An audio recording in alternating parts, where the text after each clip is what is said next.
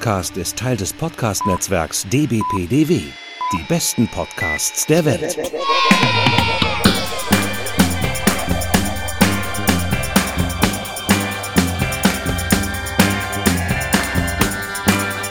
Herzlich willkommen zum E&U-Gespräch. Mein Name ist Markus und ich habe heute eine wunderbare Gästin, nämlich die Brit Marie. Hi, grüß dich. Hallo. Wir kennen uns aus dem unserem gemeinsamen Podcast-Netzwerk DBPDW, die besten Podcasts der Welt. Da machst du zwei Podcasts, beziehungsweise bist daran beteiligt, nämlich By a Lady äh, zusammen mit Lara über Jane Austen und ihr Werk, ne? Und du machst äh, zusammen mit Eva den Frankfurter Kranz, wo ihr, ja, das ist so, was ist das? Ein äh, Klatsch- und Tratsch-Podcast, ne? Ja, ein Kaffeekränzchen, äh, ein, mit Ja. ein Frankfurter Kaffeekränzchen mit Klatsch und Tratsch und ganz vielen auch royalen News. Genau. Ja, und damit irgendwie zwei Formate, die, glaube ich, ziemlich einzigartig sind, irgendwie in der deutschsprachigen Podcast-Landschaft, oder? Würde ich gerne behaupten. Aber, also wir sind der erste, soweit wir das jetzt feststellen konnten, der erste deutschsprachige Jane Austen Podcast, denn äh, das hat uns tatsächlich gefehlt. Also Lara und ich haben beide dringendst einen deutschsprachigen Jane Austen Podcast gesucht und nicht gefunden. Und äh, was macht man dann? Dann macht man es halt selber. Ja. Und ähm, beim Klatsch und Tratsch Podcast ging es mir genauso. Und äh, dann hatten wir das alles auf die Beine gestellt. Und als das dann so fertig war und anlief, da habe ich dann noch andere Klatsch und Tratsch Podcasts entdeckt. Aber ähm, ja, ich würde trotzdem behaupten, wir sind eigentlich mit, zumindest wenn nicht einzigartig, doch mit bei den ersten dabei. Ja. Ja, sehr gut. Sehr schön. Ähm, und du bist ja noch Teil von Trackgasm, ne? Also Trackgasm, dem Star Trek Podcast oder beziehungsweise einem Star Trek Podcast, weil da ist die Konkurrenz, wenn man so will, ist ja doch recht groß. Ich höre euch zumindest sehr gerne. Ihr macht das ja zu viert und gerade ist so ein bisschen Pause, weil ihr euch ja vor allen Dingen auf die neuen Star Trek Serien konzentriert und da äh, auch immer ziemlich aktuell die äh, Folgen besprochen habt. Ich habe immer sehr, sehr viel Spaß gehabt mit euren Diskussionen. Auch wenn ich ganz oft anderer Meinung war. Meine, du weißt ja, ich bin ja jetzt nicht so der Fan von New Track, wie man es so schön nennt. Ja gut, aber wir reden heute nicht über Star Trek, so gerne wie ich das auch mal irgendwann mal machen würde mit dir. Vielleicht klappt das ja irgendwann mal. Es kommen ja auch wieder neue Serien. Aber ja, wir reden nicht über Star Trek, sondern wir reden heute über, ja, ähm, also ich glaube, so der Überbegriff wäre so Kinderliteratur, klassische Kinderliteratur, könnte man vielleicht sagen. Mhm. Und zwar erstmal soll's äh, gehen, ähm, reden wir über äh, Tove Jansson oder du wirst es wahrscheinlich äh, noch besser aussprechen können, weil du ja schließlich Schwedisch sprichst und Tove Jansson ist äh, Finnland-Schwedin gewesen. War schon weitgehend richtig. Also Tuve, also mehr wie U und dann eben Ah. Jansson, also mehr so oh. Aber ist Tove alles okay. Jansson. Ja, Okay. perfekt. Und ähm, im zweiten Teil geht's dann um äh, den äh, das Buch und auch die äh, Adaptionen äh, von A Wrinkle in Time von Madeleine L'Engle. Da musste ich eben auch noch mal gucken, wie man den Namen ausspricht. Und ich bin so froh, dass du das aussprechen musstest, weil ich noch so dachte, wie spricht man die denn aus? Ach Ja. Gott, das muss ich ja Gott sei Dank wahrscheinlich hoffentlich nicht machen. ja. ja, das ist so ähnlich wie bei der Ursula K. Le Guin, wo Ach, auch ist also irgendwie so ein bisschen so ein französischer Name, dann aber im Englischen und dann irgendwie kompliziert. Und Gott sei Dank kann man das ja irgendwie, kann man ja ähm, dann hören, wie sprechen die in Podcasts den Namen aus oder bei YouTube-Videos. Das ist immer so mein Trick. Also Madeleine L'Engle, äh, A Wrinkle in Time, zu Deutsch das Zeiträtsel oder die Zeitfalte. So, da geht's im zweiten Teil rüber. Jetzt reden wir aber erstmal über Tuve Jansson. Äh, wo, woher kennt man Tuve Jansson denn eigentlich? Von den Mumins. also das ist, Ja. glaube ich, so, genau, das ist so das große, was heißt das große Werk, aber das ist das, womit man diesen Namen, glaube ich, in, am meisten in Verbindung bringt. Und ähm, mir war tatsächlich lange nicht klar, dass Tove Jansson Finnin ist. Die Schweden haben die völlig für sich eingenommen. Das ist so, ach, das muss eine Schwedin sein. Dadurch, dass sie Finnland-Schwedin ist, ähm, war das quasi, also so wie wir manchmal auch Österreicher so für uns einnehmen oder so, ja, also oder eben auch nicht äh, oder Schweizer oder was auch immer. Und das, äh, ja, sie hat also die Mumins gezeichnet und geschrieben vor allen Dingen und hat dann später noch ein bisschen, ähm, äh, ja, sagen wir jetzt mal, erwachsenere Sachen gemacht. Aber die Mumins ist so das, womit sie berühmt und erfolgreich geworden ist. Ja, und tatsächlich ja sogar weltweit berühmt, ne? Also ich Ja. glaube, die Mumins kennt man inzwischen überall. Aber was sind denn überhaupt die Mumins, Britt Marie? Ja, Kannst du das mal also- irgendwie? Ist- ich hätte ja schwierig. jetzt, hättest du mich gefragt, be- bevor ich äh, äh, als, als Jugendlicher äh, mich ein bisschen mehr damit beschäftigt hatte, hätte ich gesagt, weise Nilpferde. Aber Ja. das sind sie nicht, sondern es sind äh, Trolle oder es sollen zumindest Trolle sein. Und sie sehen aber aus wie kleine, dicke, weiße Nilpferde und äh, sind natürlich auch sehr, sehr äh, goldig und weil also rund und, und, und große Augen. Also sie haben so dieses Niedlichkeitsschema, äh, erfüllen sie auch sehr. Und das sollen aber Trolle sein. Also sie bedient sich ein bisschen so dieser äh, skandinavischen beziehungsweise nordischen Mythologie. Und äh, lustigerweise habe ich andere Kinderliteratur oder Kinderfilme konsumiert als Kind, auch mit Trollen, die aber halt so ganz anders aussahen als diese Trolle, sodass für mich als Kind ganz lange gar nicht klar war, dass das Trolle sein sollen, weil für mich Trolle von diesem anderen belegt waren. Und ich habe dann, wie gesagt, als Erwachsene irgendwie erst mitbekommen, ach, das sollen Trolle sein. Ja, so. Ja, es geht mir aber genauso. Also für mich als Kind waren das auch irgendwie Nilpferde, weil, ne, die haben ja so eine, so eine dicke Nase irgendwie, die, die Mhm. Mumins. Ähm, und ich, die sind ja eigentlich eine, eine Schöpfung, eine genuine Schöpfung von der Tuve Jansson, ne? Also die hat sich die wirklich komplett ausgedacht, auch ohne jetzt wirklich Bezug auf irgendwas zu nehmen. Also ich glaube, sie war schon bewusst, dass sie aussehen wie Nilpferde, aber das war schon eigentlich so ihr, ihre, ihre Erfindung, ne? Und verm- vermutlich hat sie sie dann Trolle genannt, weil, ja, weil es da halt den skandinavischen Bezug irgendwie gab, so. ja. Aber ich habe mir Trolle halt auch immer eher als so, so hässliche Riesen vorgestellt, so, weißt du? Tro ja, genau. Trolle sind, äh, genau. Also äh, Trolle sind schon immer so ein bisschen rund und knuppelig und knuppelige Nasen und sowas. Also das ist jetzt nichts Ungewöhnliches. Also das ist die eine Variante von Troll und dann gibt's natürlich die andere Variante, die ist dann mehr so, sehen aus wie große Steine oder so, weißt du? Also weil es ja also Stimmt, eigentlich ja, genau, die Naturwesen sind, die aus Ja. der Natur kommen und dass man ja früher dann eben auch Steine oder Schatten oder sowas, wenn man durch den Wald ging, für Trolle gehalten hat. Aber so grundsätzlich, ähm, dass die eben so ein bisschen äh, dass die so ganz n- niedlich rund sind, das ist schon sehr Tuve Jansson. Wobei ich finde, dass die ersten ähm, Mumiens oder der erste Mumien, den sie dann ge gezeichnet hat, der ist noch nicht ganz so rund und niedlich und, und, und goldig. Also das sieht schon eher aus wie äh, ja eine Figur, die ein bisschen breitere Nase hat und so. Und das ist dann später, glaube ich, erst so dazu gekommen, dass das eben so diese ganz kleinen, dicken Figuren dann geworden sind. Mhm. Lustigerweise, weil ich gesagt habe, ich habe Troll mit was anderem verbunden. Also ähm, mein, also das kurz kurzer Exkurs. Ich mach's auch ganz schnell. Ich laufe ja als Dunderklumpen im Netz. Und Dunderklumpen ist eine schwedische Zeichentrickfigur aus einem Zeichentrickfilm, den ich sehr, sehr geliebt habe als Kind. Und äh, diese, diese Hauptfigur war auch ein Troll. Und der Ah. heißt halt Dunderklumpen. Lustigerweise ist, äh, schließt sich da so ein bisschen der Kreis. Und die Figur ist aber halt eine ganz, ganz andere Figur. Es ist halt so ein kleines, dickes Männchen auch mit so dicker Nase und so, aber halt so gar nicht vom Aussehen wie ein Mumin. Deswegen äh, ist das ganz witzig, dass das eben, ja, auch Trolle sind. Ah, Ja, aber danke für die Erklärung deines, äh, deines Twitter-Handles. Ja. Der ist ja doch irgendwie außergewöhnlich und ich dachte immer, hm, kann man das irgendwie übersetzen? Hat das was mit Klumpen zu tun auf Deutsch? Aber kann man das übersetzen? Ich, ja, lustigerweise, ich bin dann noch, also dadurch, dass ich das so lange kenne, war für mich klar, das ist halt Dunderklumpen. Und ich Ja. habe irgendwie wirklich noch nie, also ich habe das überhaupt gar nicht erst in Betracht gezogen, dass ganz viele Leute das gelesen haben als du und der Klumpen. Ach so. Ja, und Ah, ganz viele Leute, ich das dachte hab immer, das heißt nicht, du nee. und der Klump. Ja, ich auch nicht. Deswegen war ich ganz überrascht und dachte, du und der, ach ja, richtig, so könnte man das auch lesen. Also, äh, ja. Kann man das äh, übersetzen auf Deutsch, das Wort? Ja, das Oder ist, äh, nicht, nicht ganz so charmant. Äh, Dunderklumpen ist der, ist der Donnerklumpen. Das ist also von, Donnerklumpen, von okay. Donner, genau. Also weil Aha. der in dem Film, in dem der halt vorkommt, der ist halt laut und, und, äh, und weißt du, so ein bisschen so, also ein Troll, so ein typischer. Ja, ein typischer Troll, anders als die Mumins. Genau. Ähm, ja, vielleicht erzähle ich erstmal ein bisschen was über die Mumins und dann können wir ja über Tove, Jon Tuve Jansson reden, äh, Mhm. über ihre Biografie und über ihre, ja, über ihre Geschichte so. Sie war ja doch eine in- interessante Person irgendwie.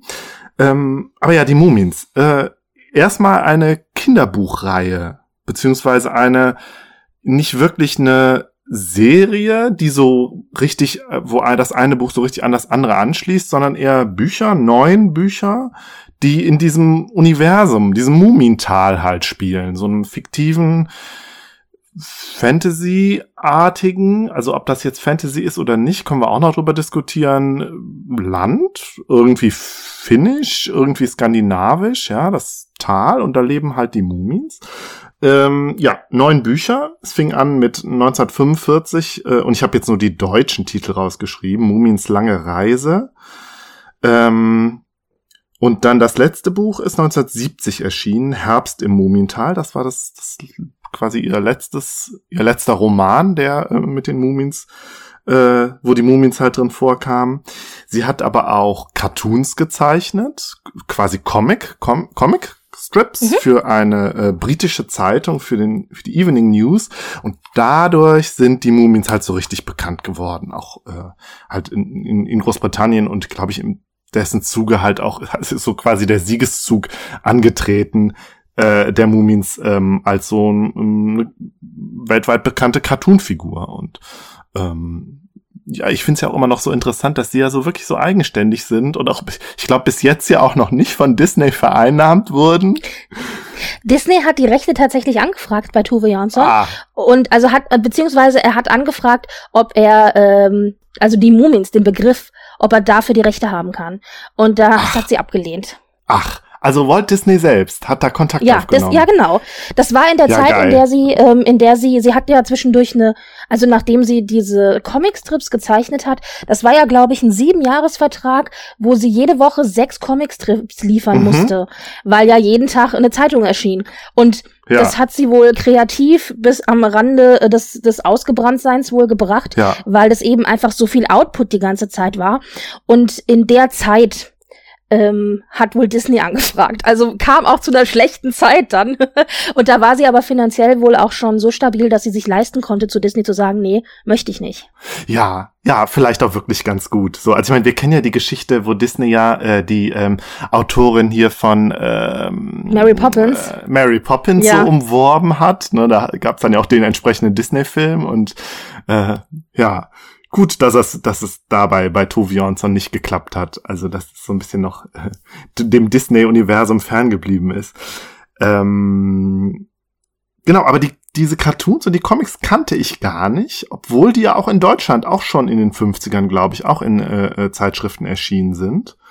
Ähm, mhm. das sagte mir gar nichts. Mein erster Kontakt mit den Mumins war tatsächlich über das, äh, über, über, über die Bücher, beziehungsweise über das ähm, über ein Buch, wo ich immer dachte, das wäre das erste, nämlich das äh, Die Mumins eine drollige Gesellschaft auf Deutsch ja. übersetzt von 1948 und ist 1954 dann auf Deutsch erschienen.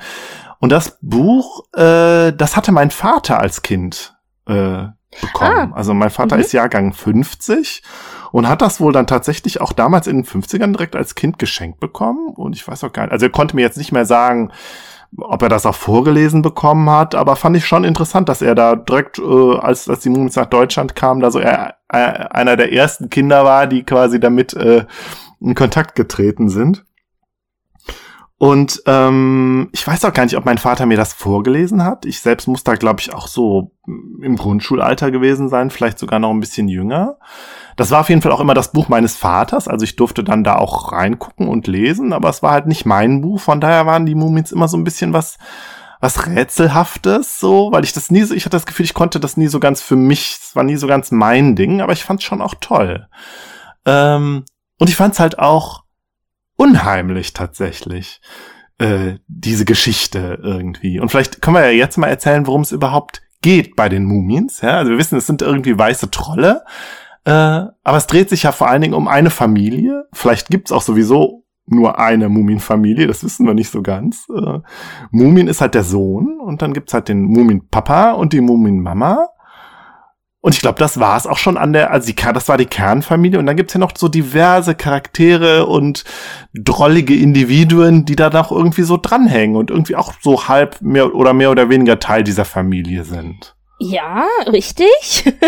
und die, also die, die hatten auch immer so ganz bestimmte Dinge, die zu ihnen gehörten. Also der Mumienpapa hat halt immer einen Zylinder getragen Ja. und die Mumienmama hat halt immer eine, so eine so eine Schürze getragen und da hatte immer eine Handtasche dabei. Also die hatte so eine bestimmte Dinge, die halt zu den Figuren selber gehörten. Es gab noch andere, also ich sag jetzt mal Mumins, also sprich, die so aussahen wie eben kleine weiße Nilpferde. Ich habe immer gedacht früher, das wären die Schwester oder so, aber ich glaube, ich weiß es jetzt gerade ehrlich gesagt nicht. Sind die vielleicht dann doch nicht verwandt? Ja, also Hm. es gibt ja auch das das Snork-Fräulein und ich kenne natürlich Ja. jetzt die die Bezeichnung, die äh, äh, ähm, von der deutschen Übersetzung, auch Ja. glaube ich aus den 50ern halt noch das Snork-Fräulein und die ist so ein bisschen ist vielleicht so die Freundin von Mumin, aber man weiß es nicht so genau und dann ist halt die Also die Frage, verliebt ist sie, sich halt immer wieder in Mumien. Aber Ja. ich glaube, Mumien mag die zwar, aber ich glaube, das ist nur so ein bisschen so unerwiderte Liebe, glaube ich. Okay, also was wir hier schon haben, das fand ich auch so bemerkenswert, dass da irgendwie die Gender-Klischees in dieser Kernfamilie doch sehr stark sind. Also wir haben so die, die betüddelnd mütterliche Mumin-Mama und dann den Mumin-Papa, der eher so ein bisschen so der, ja eigentlich schon so ein, so ein kleiner Spießer ist, aber auch so ein Arbeit, abenteuerliche Ader hat. Und äh, ja, Mumin ist halt der Junge und dann gibt's halt noch das Snork-Fräulein. Und das Snork-Fräulein ist so ein bisschen so ein bisschen wie Daisy Duck hatte ich immer so das kind, als Kind. Das Gefühl. Ja, ja, so ein bisschen. Es gibt ja auch noch andere Figuren. Also es gibt ja zum Beispiel, ähm, oh Gott, wie heißt die denn? Ich weiß nicht, wie die im Deutschen heißt. Lela Mü. Klein. Also diese kleinen Mühe, genau, richtig, ich glaube, die Genau. heißt auch, ja. Ähm, die war, ist ja auch dies so, so ein, sagen wir mal, das Chaos-Element. also die macht, was sie will und ist alles egal, ist auch richtig frech und antwortet auch frech und so. Das fand ich als Kind teilweise echt ein bisschen befremdlich, weil man ja immer so sagt, ja, da fühlen sich Kinder dran hin, äh, hingezogen und das ist so dieses Kindliche, das rauskommt und so. Und ich dachte, und die war mir irgendwie immer, die war mir zu doll, so ein bisschen. Also beziehungsweise als Ah. Kind ist gut, als als Jugendliche eigentlich. Ich habe die, ich habe mir nochmal stark Gedanken gemacht für heute und Ja. ähm, habe die Moments als Kind tatsächlich in Form von äh, also von äh, von T von Fernsehen kennengelernt tatsächlich und später dann als Jugendliche habe ich in die Bücher reingeguckt. Also ich habe die Bücher gar nicht als Kind gelesen oder vorgelesen bekommen, so wie du. Ähm, aber ich fand die trotzdem ein bisschen befremdlich als Kind. Also zum Beispiel Lila Mö. Und ja, also, da, also es gibt ganz viele verschiedene Figuren. Also wenn man sich so die Bilder auch anguckt von den Mumiens, es ist schon, also ich fand es teilweise schon echt gruselig. Also es ist ja, Ja. in der Regel auch in Schwarz-Weiß, also so so, ähm, also ich sag jetzt mal so, wie sagt man, so wie mit Tusche gezeichnet, also so schraffiert. Ich glaube, es ist tatsächlich so. mit Tusche gezeichnet, ne? Ja, wahrscheinlich, ja. Also ja, und und nicht bunt und so, also das das war schon ein Aspekt, der das Ganze ein bisschen gruseliger gemacht hat. Und dann tauchen da auch immer wieder alle möglichen Figuren auf und du weißt immer nicht, sind die jetzt gut oder sind die jetzt böse? Mhm. Ja, ja. Und naja, aber genau, da gibt's halt ganz viele verschiedene Figuren, ja. Ja, ähm, vielleicht, vielleicht zählen wir dir noch mal so ein bisschen auf. Also, Mhm. wie gesagt, diese eine Kernfamilie und dann gibt's halt die, die anderen Figuren, die aber da so ein bisschen auch äh, so rausfallen. Und ich musste auch immer dran denken, das sind immer so, so ein bisschen wie in der Sesamstraße, die, die Monster, die sind halt alle so ein bisschen seltsam, man muss sich irgendwie mit arrangieren. Ja, da gibt's zum Beispiel den Hemul, der ist Mhm. so ein, der, ja, was macht der? Der, der ist, also so ein alter Herr und ist auch irgendwie muminartig, aber er ist halt ein Hemul-Troll. Und der äh, ist so, ja, der ist so ein bisschen, hat so ein bisschen äh, ähm, so einen Zwangscharakter und äh, sammelt Sachen und Mhm. botanisiert und sammelt äh, Briefmarken und so. Ist aber auch irgendwie nicht unsympathisch. So. Genau, ja, dann fällt halt aber äh, einfach raus, genau. Genau. Und dann gibt's halt Klein Müh, dieses kleine Chaos-Element, ja, und vielleicht auch irgendwie vergleichbar so mit Pippi Langstrumpf, irgendwie auch in ihrer äh, Gender-Nonkonformität, ganz im Gegensatz ja zu so einem Snork-Fräulein und irgendwie der Mam Mumin-Mama. Ähm, und dann gibt's halt noch eine Figur, wie heißt der nochmal? Snuffkin? Snuffkin? Mhm. Äh, Ich auf glaube, Deutsch der glaub, Schnupferich. Schnüffel- ja. Und der ist so, ja, so ein bisschen der, so ein guter Freund von Mumin, aber halt auch so einer, wo man zu aufschaut, weil der ist so sehr, rätselhaft Also, irgendwie. Ja, und ich glaube, äh, so ein eigentlich ist er bisschen. ja Landstreicher, oder?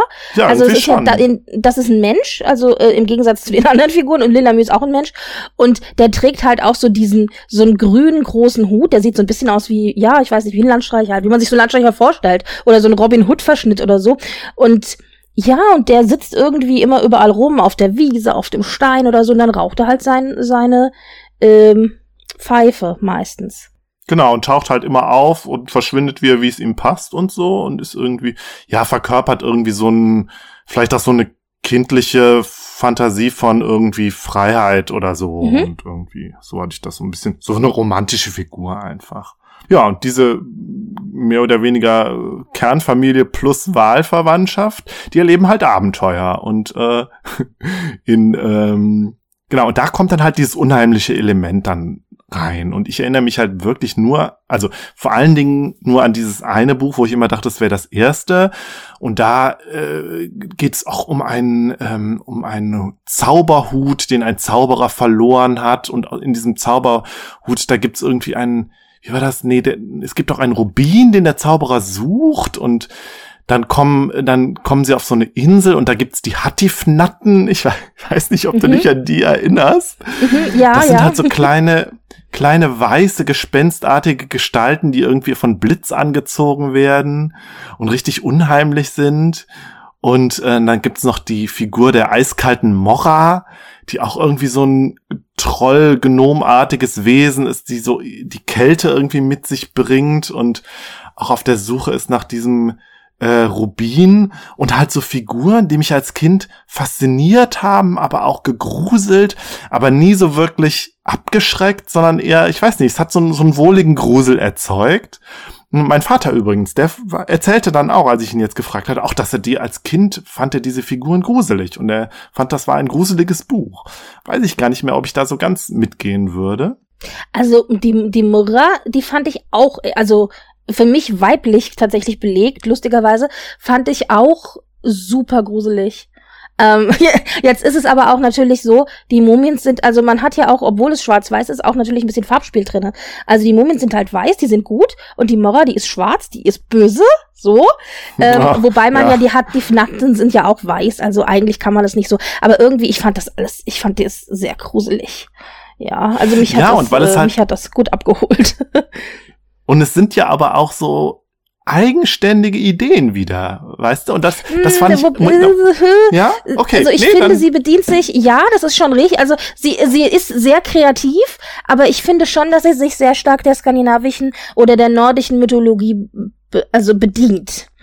Da okay, sind da schon bist du einige näher Figuren dran oder drin. näher drin, ja. Mhm. Ja, beziehungsweise vielleicht, äh, es ist halt immer so schwierig dann zu sagen, ich betrachte das ja jetzt auch äh, von 2021 aus, ja, wo Mhm. ich äh, alles Mögliche schon konsumiert habe, in der die nordische Mythologie mehr oder minder schon mal abgefrühstückt wurde. Also du weißt halt nicht, wie originell, wie neu war das dann in den 40ern oder den 50ern, als das rauskam. Mhm. Aber es sind natürlich schon so Züge drinne, ähm, die sehr stark so diese ähm, Naturwesen und Naturgeister, ähm, die sich Ja. so dieser Ideen bedienen. Also das schon. Und was man hier natürlich auch hat, und ich weiß nicht, das hat sich im Deutschen nur teilweise übertragen, man hat nicht bei jeder Figur, aber bei vielen Figuren ja klingende Namen.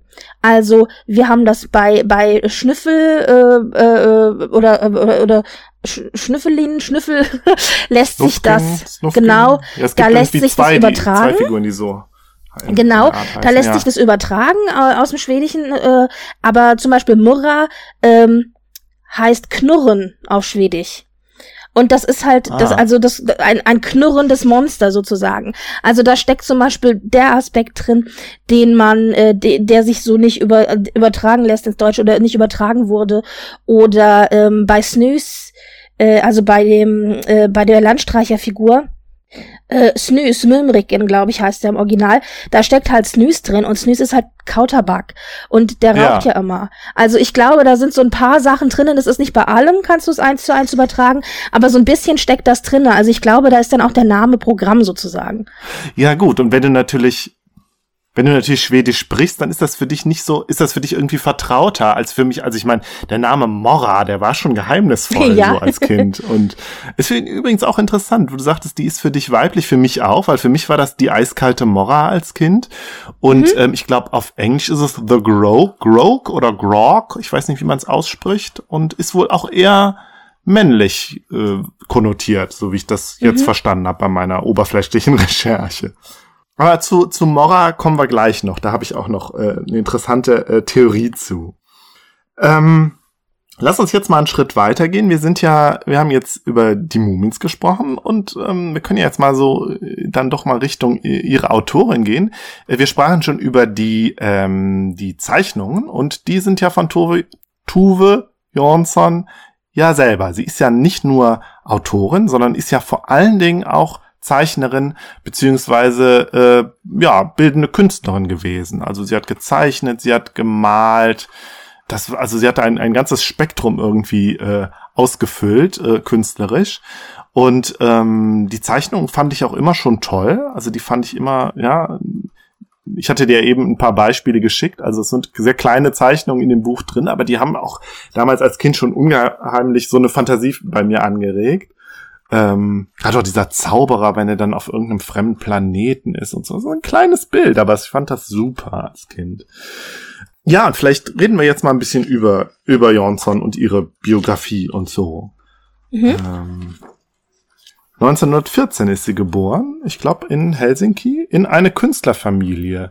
Ihr Vater war Bildhauer und die Mutter war, äh, glaube ich, äh, auch Grafikerin, oder? Ja. Ja, Mhm. genau. Ähm, und es war wohl so, dass der Vater, äh, dass die Mutter quasi die Familie ernährt hat äh, und äh, eher so Auftragsarbeiten gemacht hat, damit dann wohl auch irgendwie finanziell klargekommen ist. Damals konnte man ja noch, oder beziehungsweise damals haben Zeitschriften und sowas ja, äh, da brauchten sie ja jemanden, der die Grafiken macht und da konnte man irgendwie noch Geld verdienen. Hm.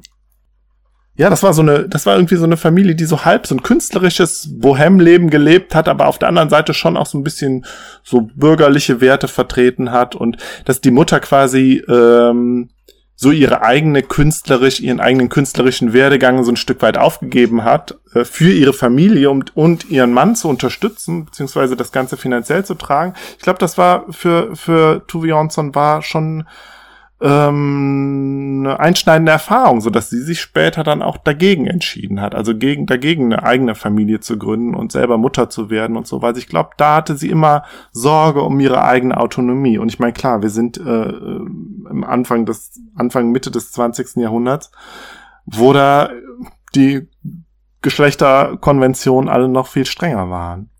Ja, kann ich nur, ja, ja, absolut. Ich glaube, die Beziehung zur Mutter war sehr eng. Die Mutter hat ihr auch das Zeichnen beigebracht. Und mit dem Vater war es ein bisschen schwierig. Der war irgendwie, der ist mit dem Kriegstrauma zurückgekommen. Ich glaube, nach dem finnisch-russischen Krieg irgendwie. Ich weiß es Mhm, nicht, da ja. gab es wohl auch Mhm. einen Krieg. Ich glaube, Winterkrieg halt, Alkoholiker. ja, ist der, ah, ja. Ja, genau, genau, Winterkrieg, ja. Ähm, und da weiß ich auch nicht genau, das Verhältnis zur Mutter war auch schwierig. Ich weiß nicht, ob er da gewalttätig war. Auf jeden Fall äh, eine schwierige Person, auch Antisemit irgendwie, was, was für Tuve dann später auch problematisch war, als sie sich äh, in ihren jüdischen Lehrer verliebt hat. Das aber nicht weiter verfolgt hat, weil sie da unter anderem Angst hatte, dass wie ihr Vater darauf reagiert. Ähm, Tuve hat noch zwei Brüder. Äh, einer, äh, der eine Fotograf, der andere Cartoonist und ich glaube, der, der zweite, ich habe den Namen jetzt nicht gemerkt, den Vornamen, der hat dann Mm. auch die Cartoons weitergezeichnet, als sie da so Ja. quasi ihr Burnout hatte. Genau, Erik und ähm, so, so, weiß ich gerade nicht mehr, aber ja, genau. Ja.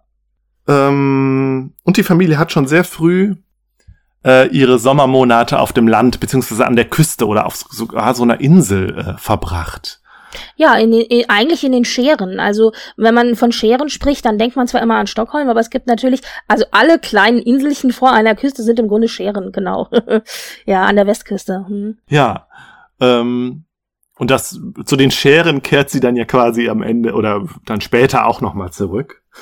Ähm, mit 14 hat sie ihre erste Zeichnung in einer Zeitung veröffentlicht und mit 15 ihren ersten Comic in einer Kinderzeitschrift. Und ich glaube, da ist sie dann auch schon bei, äh, bei dieser Zeit, dieser schwedischsprachigen Zeitschrift Garm Oder wie Mhm. spricht man das aus, Britt-Marie? Garn? Ja, ich denke, ich vermute Ja? ja. Hat das eine Bedeutung, also kann man das übersetzen?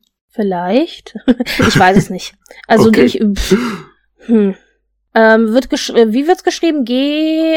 Ich glaube G-A-R-M. Ja, genau. Nee, äh, äh, ich wüsste es jetzt. Es hat bestimmt eine Bedeutung. Oh Gott. Ich so, ja klar spreche ich Schwedisch. Hm, keine Ahnung. Ich weiß es. Oh nein, ich wollte dich da jetzt ich nicht. Nein, kein Problem. also nicht, dass ich es ad hoc wüsste. Vielleicht ist Okay. es eine Figur oder so. Es könnte sein. Hm. Das müsste ich Also auf jeden Fall eine. Satirezeitschrift. mhm. für die sie dann später auch immer wieder gezeichnet hat. Und gerade ähm, als äh, dann die Nazis in Finnland waren und äh, die fin Finnland besetzt haben, hat sie da halt auch äh, äh, politische Karikaturen äh, gezeichnet, also Anti-Nazi-Karikaturen und so. Und ähm, ich, vielleicht ist jetzt der Punkt, wo ich dann doch auch noch mal auf eine ältere Folge vom E&U-Gespräch äh, verweise, nämlich wir haben ja schon mal über einen anderen, über eine andere Person aus Finnland gesprochen, äh, nämlich den ähm, den Tom of Finland, ja, den äh, finnischen äh, Ja, ja. schwulen Pornozeichner. Und äh, ja, also eigentlich ein völlig anderer äh, anderer Weg, den äh, Tom of Finland quasi gegangen ist, aber auch halt ein Zeichner und halt auch äh, queer, ja. Also äh, da kommen wir dann ja gleich noch zu. Ähm, aber interessant irgendwie, dass das beides so, ich glaube, beide gelten inzwischen schon so ein bisschen als finnische Nationalhelden auf ihre Art und Weise. irgendwie ganz unterschiedlich, aber vielleicht haben sie auch noch so ein paar Ähnlichkeiten. Ja, bei, zum Beispiel beide, glaube ich, inzwischen äh, gibt es Briefmarken irgendwie. Mhm. Von, von Ich, äh, ich, ich kann, äh, Google ist mein Freund und Helfer. Ich trage nach, Garm ist der Name des äh, mythologischen Wolfshundes aus der Snorri-Edda, äh, beziehungsweise Snorra-Edda. Also ähm, ein, auch aus der nordischen Mythologie, der Name, so, Punkt. Okay, ja, da bin ich ja überhaupt nicht drin in der nordischen Mythologie, leider. ja, ich müsste es eigentlich wissen, aber wir erzählen jetzt keinem, dass ich Skandinavistik studiert habe. Ähm, ein bisschen vielleicht noch was zur schulischen und universitären Ausbildung von, äh, von Jonsson. Da ist sie irgendwie nicht gut mit klargekommen. Ich glaube, da waren ihr irgendwie die, die Vorgaben zu eng und die Vorstellungen. Ich glaube, einerseits künstlerisch, aber auch, ähm, ich glaube, weil da doch noch so ein patriarchaler Geist einfach durchwehte, wo man vielleicht irgendwie gedacht hat, ja, Frauen gehören hier irgendwie nicht hin. So habe ich das zumindest verstanden. Sie hat auf jeden Fall mit 16 die Schule abgebrochen, dann Illustration in Stockholm ähm, studiert, ähm, später in Helsinki dann noch Malerei. Genau, aber auch da wohl genau diese Problematik, dass das äh, also weibliche Maler waren oder Künstler waren ja also waren nicht gewünscht, sagen wir es so. Äh, und deswegen Irgendwie ist so, sie dann ne? auch später ja ähm, hat sie ja dann auch da quasi Schluss gemacht und hat dann privat ähm, Mal Malunterricht. Das klingt so klingt so abwertend, aber Privatunterricht dann genommen, genau. Ja, und ähm, da, da, da ist, begann auf jeden Fall ihr Interesse halt für Malerei. Und das war auch irgendwie, glaube ich, zeitlebens so ihr, ihre Hauptleidenschaft. Also ich glaube, wenn sie gekonnt hätte, hätte sie am liebsten nur gemalt. Also jetzt nicht gezeichnet, keine Grafiken, sondern tatsächlich große Bilder, was sie dann ja auch gemacht hat, aber womit sie halt nicht so wirklich ihren Durchbruch hatte. Ähm, sie hat mehrere Europareisen gemacht in den 30ern, kurz vorm Zweiten Weltkrieg, ähm, eben auch noch nach Deutschland, nach Frankreich und Italien und so und hat sich da halt mit der europäischen Kunst beschäftigt. Ich glaube, sie hat sogar in Paris ein Semester studiert. Und dann hatte sie aber halt diesen, diesen Privatlehrer, den Samuel Besprovanni, Samvanni genannt. Äh, und zu dem sie da halt so eine Beziehung hatte, mehr oder weniger amorös. Ihr Vater war ja wohl dann anscheinend dagegen und sie selbst hatte auch, obwohl sie den, glaube ich, schon ganz toll fand und viel von ihm gelernt hat, auch immer, ja, da sehr wollte eben nicht diese, diese enge Bindung eben, um, weil sie Angst hatte, da vielleicht ihre Autonomie zu verlieren und vielleicht auch ihre Kunst nicht mehr machen zu können, wenn sie dann halt irgendwie in einer heterosexuellen Ehe drin steckt. Ja, und ich habe ich hab diese Beziehung auch sehr stark so als Heldenverehrung gelesen. Also vielleicht ist es auch, äh, ist es ein bisschen äh, drüber gestülpt, auch von meiner Seite aus. Aber ich meine, sie war ja relativ jung und das war halt äh, eine, äh, sagen wir mal, Autoritätsfigur, von der sie viel gelernt hat, der eigentlich genau das gemacht hat, was sie machen wollte. Und das gelebt hat, was sie leben wollte. Und ähm, ja, also ich habe das mehr auf der Schiene so ein bisschen gelesen, aber es war zumindest ganz spannend. Es, in den Quellen, die ich zum Beispiel hatte, war auch, war immer alles so vage. Es war immer nicht so klar, hatten die eine Beziehung, hatten die keine Beziehung? Vielleicht hatten sie eine, so, aber ähm, ja. Ja, ja, das kann gut sein. Ja, ja, das stimmt. Ja, dass es ein bisschen ambivalent war und irgendwie vielleicht, ja, war sie sich da selber halt auch nicht sicher genug. Ähm, also auch was, was vielleicht äh, ihre Liebe irgendwie zu ihm anbelangt und so. Mhm. Mhm. Ähm, vielleicht ein bisschen doch was jetzt zu, zu, zu ihr als Malerin. Sie ist vor allen Dingen, also wenn man sie kennt, dann kennt man sie vor allen Dingen durch die äh, durch große Wandgemälde äh, in vielen Gebäuden in Finnland. Also so Fresken, ne? Ja, so, so mhm. Wandgemälde halt in äh, in, hier zum Beispiel im Speisesaal des äh, ähm, Stadthauses von Helsinki hat sie ein großes Fresko gemalt. Ja, also Und das sind halt Rathaus, tatsächlich, genau. Hm. genau. Ich glaube, das ist tatsächlich auch inzwischen woanders hin, äh, ist irgendwie abgetragen worden und hängt jetzt woanders, das weiß ich nicht mehr genau. 1946. Ja, ich glaube aber auch, ähm, ich glaube, sie hat ja zwei große, wirklich richtig wandsgroße äh, Bilder gemacht und die hängen beide in öffentlichen Gebäuden. Ich weiß aber nicht, also Mhm. so, dass man da, dass da viel Publikum auch immer dran vorbeigeht.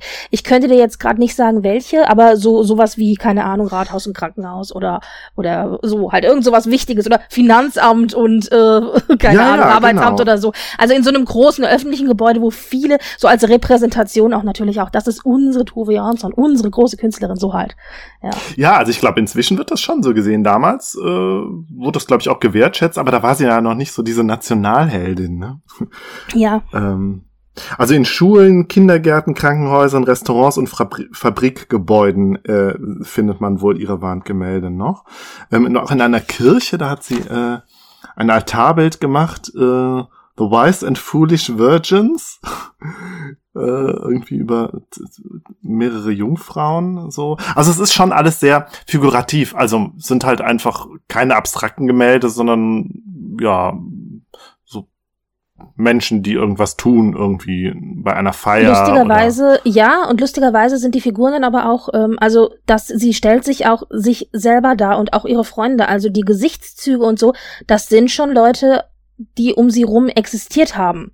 Also das, das, also es gibt ein, ein Gemälde, ähm, das ich jetzt gesehen hatte, da sitzt sie im Vordergrund und raucht und im Hintergrund sind verschiedene Personen, die tanzen und haben irgendwie einen netten, netten Abend und feiern und so weiter.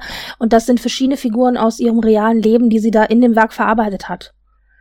Also, wenn du Fotos siehst, dann sind die Gesichter quasi identisch.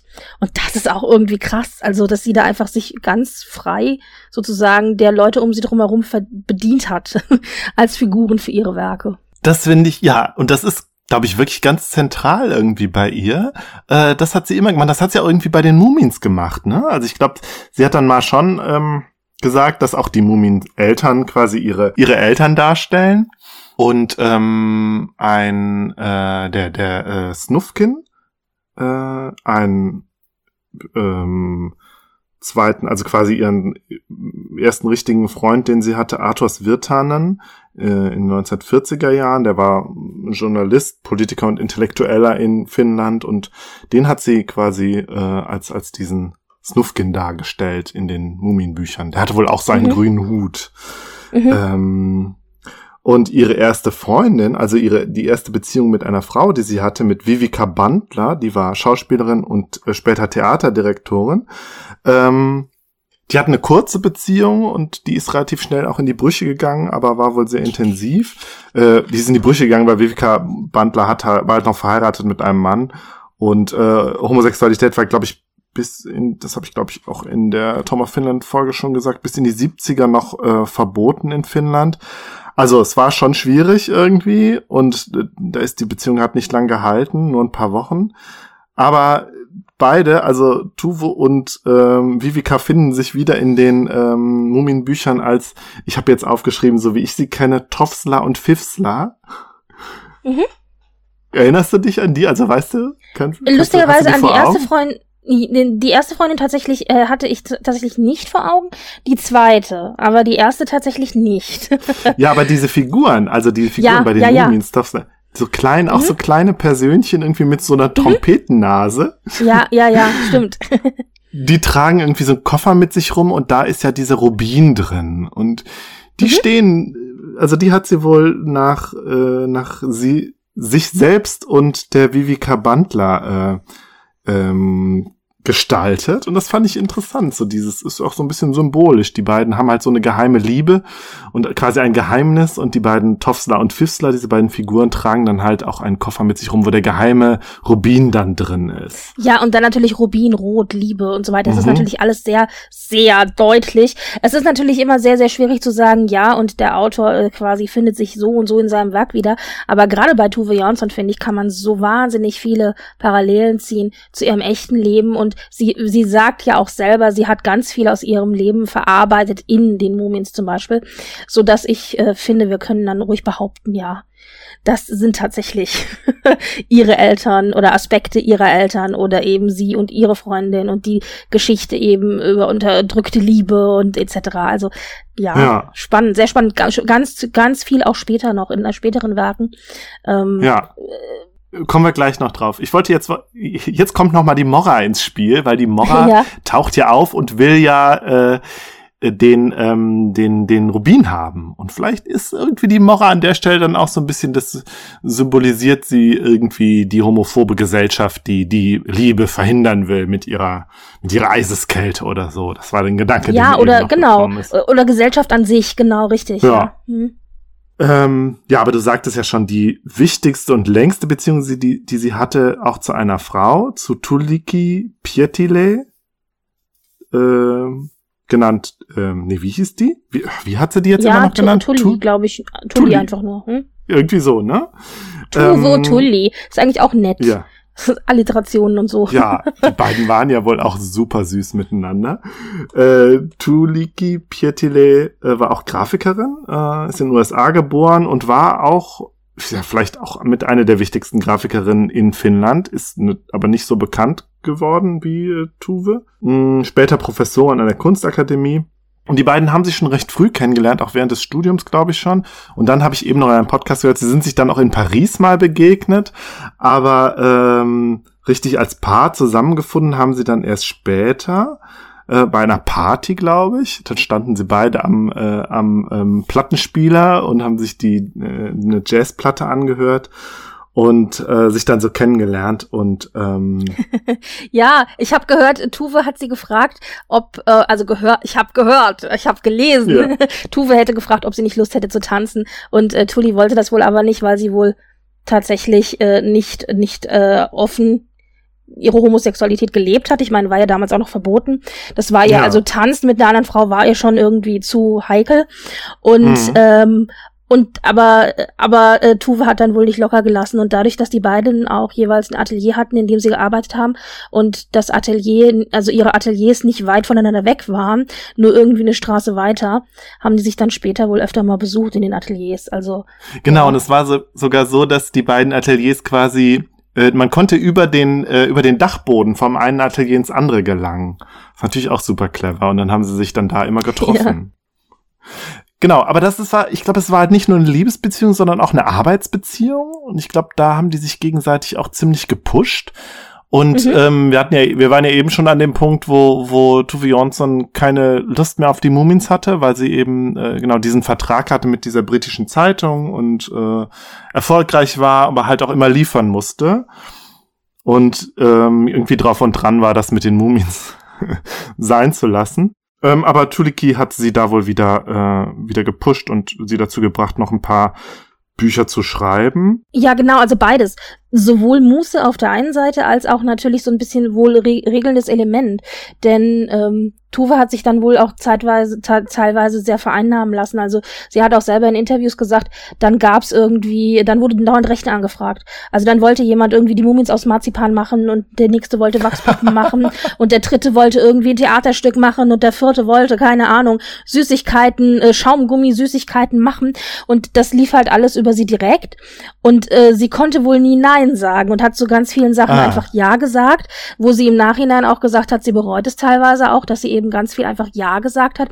Und da wo wohl Tuli, die, die im Hintergrund äh, dann irgendwann gesagt hat, das geht so nicht weiter, du musst auch mal Nein sagen. Mhm. Und äh, das ist so ein bisschen so die regulierende Kraft im Hintergrund ähm, und so dass dann Tuve sich so ein bisschen mehr dem Kreativen auch widmen konnte. Ja. Ja, und dann äh, sind sie dann ja beide, äh, haben sie sich dann ja beide so ein kleines Domizil auf einer Schereninsel äh, gebaut. Ne? Also ich glaube, sie waren zuerst auf einer Insel, äh, da weiß ich nicht, ob das jetzt sogar das alte Domizil von den Eltern war, aber dann haben sie mhm, sich genau. dann wirklich noch eine super kleine Insel rausgesucht, wo man auch dann echt immer halt natürlich mit dem Boot hinfahren musste und da ähm, eine also, aber man muss auch sagen, super klein. Also in zehn Schritten ist man einmal im Durchschnitt drüber gelaufen. Ja. Das ist nur so eine, ja. wirklich nur so ein Stein, so eine, so eine, so eine Steinplatte im Meer. Und das ist gleichzeitig mein Traum und mein Albtraum. Diese, ja. diese, diese Insel mit diesem Häuschen, das ist auch nur dieses, ein einziges Haus steht da drauf, das sie sich halt selber gebaut haben, als Sommerhäuschen, als, als Refugium sozusagen. Und sind da auch immer dann mit dem Boot hingefahren und hatten da ja nichts. Es gab kein fließend Wasser, es gab keine Toilette, also klassisch Plumpsklo und so. Ähm, und die mussten halt, es gab irgendwie kein Strom, also es gab nichts. Es ist wirklich so eine Hütte auf einer Insel mitten im Nichts. Und äh, ja. wie gesagt, also das ist natürlich schön, wenn du mit deinem, mit deinem Liebsten oder deiner Liebsten äh, in der Hütte sitzt und irgendwie alles nett und romantisch. Aber es ist natürlich auch nicht schön, wenn du Hunger hast und alles ist nass und du hast keinen Strom und musst dann irgendwie nachts um drei zum Plumpsklo wandern. Also, und und vielleicht stürmt's auch noch oder so. Also es ist, ich finde, ich, es ist, also es holt mich als Romantiker total ab und gleichzeitig denke ich mir so, aha, aber wenn dann so ein Sturm ist, ich hätte ja schon irgendwie Angst, da auf meinem äh, Stein irgendwie vom vom Stein gespült zu werden, ja, ja, ja. naja, kann ich total äh, ich weiß nicht, äh, wie du das siehst, genau. ähm, ja, auch also ich bin da auch ambivalent, weil ich finde es auch irgendwie urromantisch so, aber auf der anderen Seite wäre mir diese Insel doch jetzt ein bisschen zu kahl und zu klein und äh, mich so den Elementen ausliefern lassen, würde ich dann auch nicht wollen. Ich glaube, die beiden fanden das aber ganz toll und ganz abenteuerlich. Also sie haben das, glaube ich, richtig genossen. Sie fanden es auch toll, jedes Mal mit dem Boot äh, äh, äh, einkaufen fahren zu müssen und so. Und ähm, das haben sie auch echt über Jahre lang haben die da die Sommermonate verbracht. Ich glaube 40 ähm, Jahre, oder? Also ewig lang oder 30 Jahre, also ganz, ganz lange, ja. Ja, von 64 bis 92, also fast 30 ja, 30 Jahre, Jahre, ja. ja. Ähm, ja, und sie haben sich aber auch gut, gut vertragen. Also irgendwie haben die da sowas gefunden, so. Und ich habe da, glaube ich, dann halt viel gearbeitet. Das war, glaube ich, auch ganz wichtig für sie. Und das fand ich auch so interessant, weil, also der erste Gedanke, der, der mir da kam, oh, Eskapismus, ja, man flücht, flüchtet irgendwie so aus der, aus der Welt quasi. Und dann aber natürlich auch schon so ein bisschen der Gedanke, ja, da konnten sie dann halt ungestört ihre Beziehung halt auch leben. Mhm, genau, so, ja. so dieser Aspekt war dann drin, wo du denkst, ja, während der Eskapismus hat ja immer so einen negativen Beiklang, so, aber das, ja klar, das war dann so ihr Refugium, wie du sagtest. Ähm, und dann aber halt auch eigentlich auch nur eine Form von ungestört arbeiten können. Ja, wenn, wenn sonst ständig jemand bei ihr anklopft und irgendwas wollte, da konnten sie in, in Ruhe dann arbeiten. Ja, Telefon ähm, gab's ja auch keins. Aber, ja. aber, äh, aber, ähm, wie heißt es so, Satellit, also nicht Satelliten, aber so, ja, so eine Art Satellitentelefon hatten die. Ich habe noch eine Dokumentation gesehen in Vorbereitung auf heute im schwedischen Fernsehen und da wurde dann Tufe gefilmt, wie sie so zwei riesen äh, Walkie-Talkies mit sich rumgeschleppt hat und das eine konnte nur raussenden und das andere konnte nur empfangen. Also musste also auch zwei mitschleppen und hat sich dann da am Meer an den Steinrand gesetzt und hat dann, ich vermute mal, mit den ehemaligen Vermietern von dem anderen Sommerhäuschen sich kurz unterhalten für die Kamera so. Und ich dachte so, oh Gott, also wenn man das heute so sieht, ja, das ist ja überhaupt nicht mehr, äh, also kann man gar nicht mehr nachvollziehen. Also das gab es wohl, so ein Notfall-Walkie-Talkie-Ding. Aber Telefon gab es auch keins. Das war natürlich praktisch. Ja, und aber auch interessant, weil wenn man sie so, also wenn man so ihr Leben so verfolgt, dann ist sie ja eigentlich auch keine Person, die jetzt so mh, mm, so antisozial ist, ne? Also sie war ja doch auch immer sehr integriert und sehr familiär und so, dass man denkt, ja, sie ist jetzt keine, die sich irgendwie, ich meine, das haben ja so manche Philosophen gemacht, Heidegger, Wittgenstein oder so, die dann auch irgendwie in die Einsamkeit gegangen sind, um in Ruhe nachzudenken. Ähm, also das fand ich auch interessant, dass sie als eine sehr integre, äh, sehr zugewandte äh, Person dann doch aber auch da die die die Einsamkeit suchte, klar mit ihrer Freundin zusammen. Das ist natürlich dann auch noch mal was anderes. Ähm, aber ich glaube auch so, dass dass dass auch dieses äh, in der Natur sein, so, das das war auch einfach ihr Ding. Und das findet sich dann ja bei den Muminbüchern auch wieder. Ich glaube, es gibt doch sogar ein Buch, wo die wo die Mumins selber auf eine Insel fahren, oder? Ähm, es gibt zumindest ein Buch, wo die Mumien selber also weg sind, aber ob sie, ich weiß jetzt nicht genau. Mumiens wundersame Inselabenteuer. Aber ich kenne das auch nicht. Ich kenne ja, wie gesagt, nur das eine Buch. Das eine Mumiens Buch. Wunder. Ach ja, ach, das. Ah ja, äh, das heißt, ich habe deswegen habe ich das. Ich habe die deutschen Namen nicht äh, im, im Mhm. Kopf. Pa, äh, das heißt äh, Papa und das Meer. Ja, äh, stimmt richtig. Aber der das ist der Vater dann, der so ein bisschen auf Abenteuerfahrt geht. Genau, stimmt. Ja. ähm, und wir haben noch gar nicht gesagt, die, äh, die Tuliki findet sich dann ja auch als Figur in den Muminbüchern wieder, als Mhm. Tutiki, die so eine, auch eine weibliche Figur ist, die irgendwie so in so einem Bootshaus lebt und den Winter liebt. Und ich glaube, das ist so Muminwacht irgendwie, allgemein, das haben wir noch gar nicht gesagt, die Mumins, die halten ja Winterschlaf, ne? Ja, Und das Mumin ist eine meiner. auf. Ich genau, ich glaube, es ist so ein bisschen einer meiner Lieblingsgeschichten. Es ist aber so eine traurige Geschichte. Ich finde die Ja. so wahnsinnig melancholisch, diese ganze Geschichte. Aber irgendwie, äh, äh, irgendwie, ich finde die toll. Genau, also der der Mumien, der Sohn, der wacht, ah, die machen Winterschlaf wohl und der wacht aber dann im Winter auf, also zu früh und geht dann raus und sieht das Mumiental, das er ja sonst nur so aus Sommer mit Blumen, Blumen und Sonne kennt, halt im Schnee.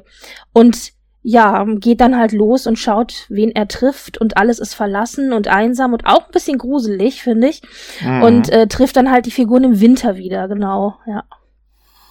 Ähm, ja, und da, da ist dann halt auch ähm, Tutiki, die äh, ähm, Mumin halt so ein bisschen mit dem Winter vertraut macht und ihm halt auch zeigt, dass der Winter halt auch schöne Seiten hat. So. Mhm. Genau. Ähm, und Morra taucht auch später nochmal auf in einem anderen Buch. Ich glaube, das ist, äh, dann ist dann wieder das mit den, das Inselabenteuer.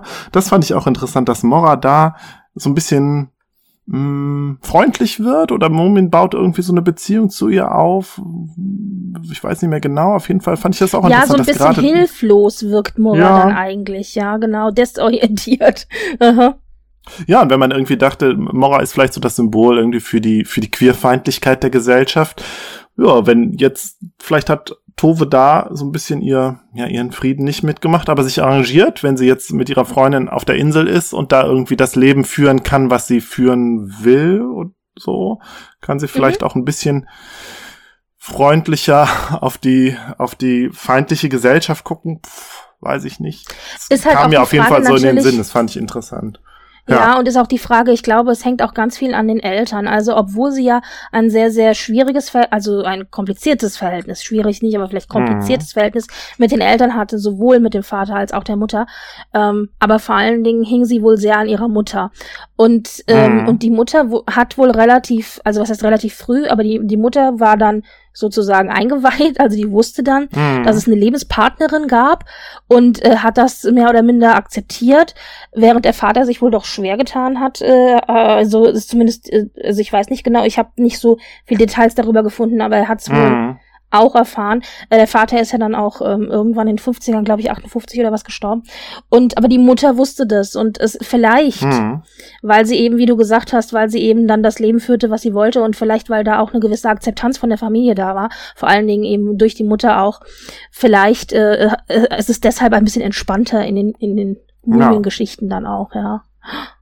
Ja, wobei dann ja im letzten, das letzte Muminbuch 1970 ist dann ja wirklich richtig traurig. Ich meine, ich, ich Ja, hab's nicht gelesen, aber ja. was ich gehört habe, ist, die Mumins kommen gar nicht mehr vor. Die sind irgendwie, haben ihr Haus verlassen und man weiß nicht, sind sie, sind sie gestorben? Irgendwie sind sie weg und das Buch war eine Reaktion auf den Tod der Mutter.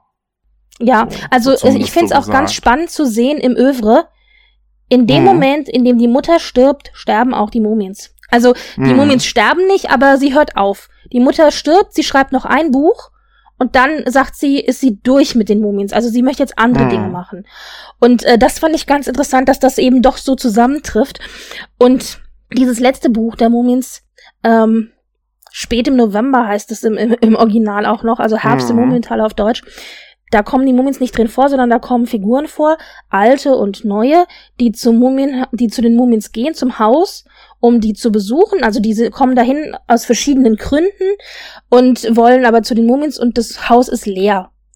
Und die Mumiens sind weg und sie wissen nicht, wo sie sind, sie wissen nicht, was passiert ist und ähm, und die, äh, die Lösung für ihre Probleme, die sie sich von den Mumins erhoffen, kriegen sie ja dann nicht, diese Figuren.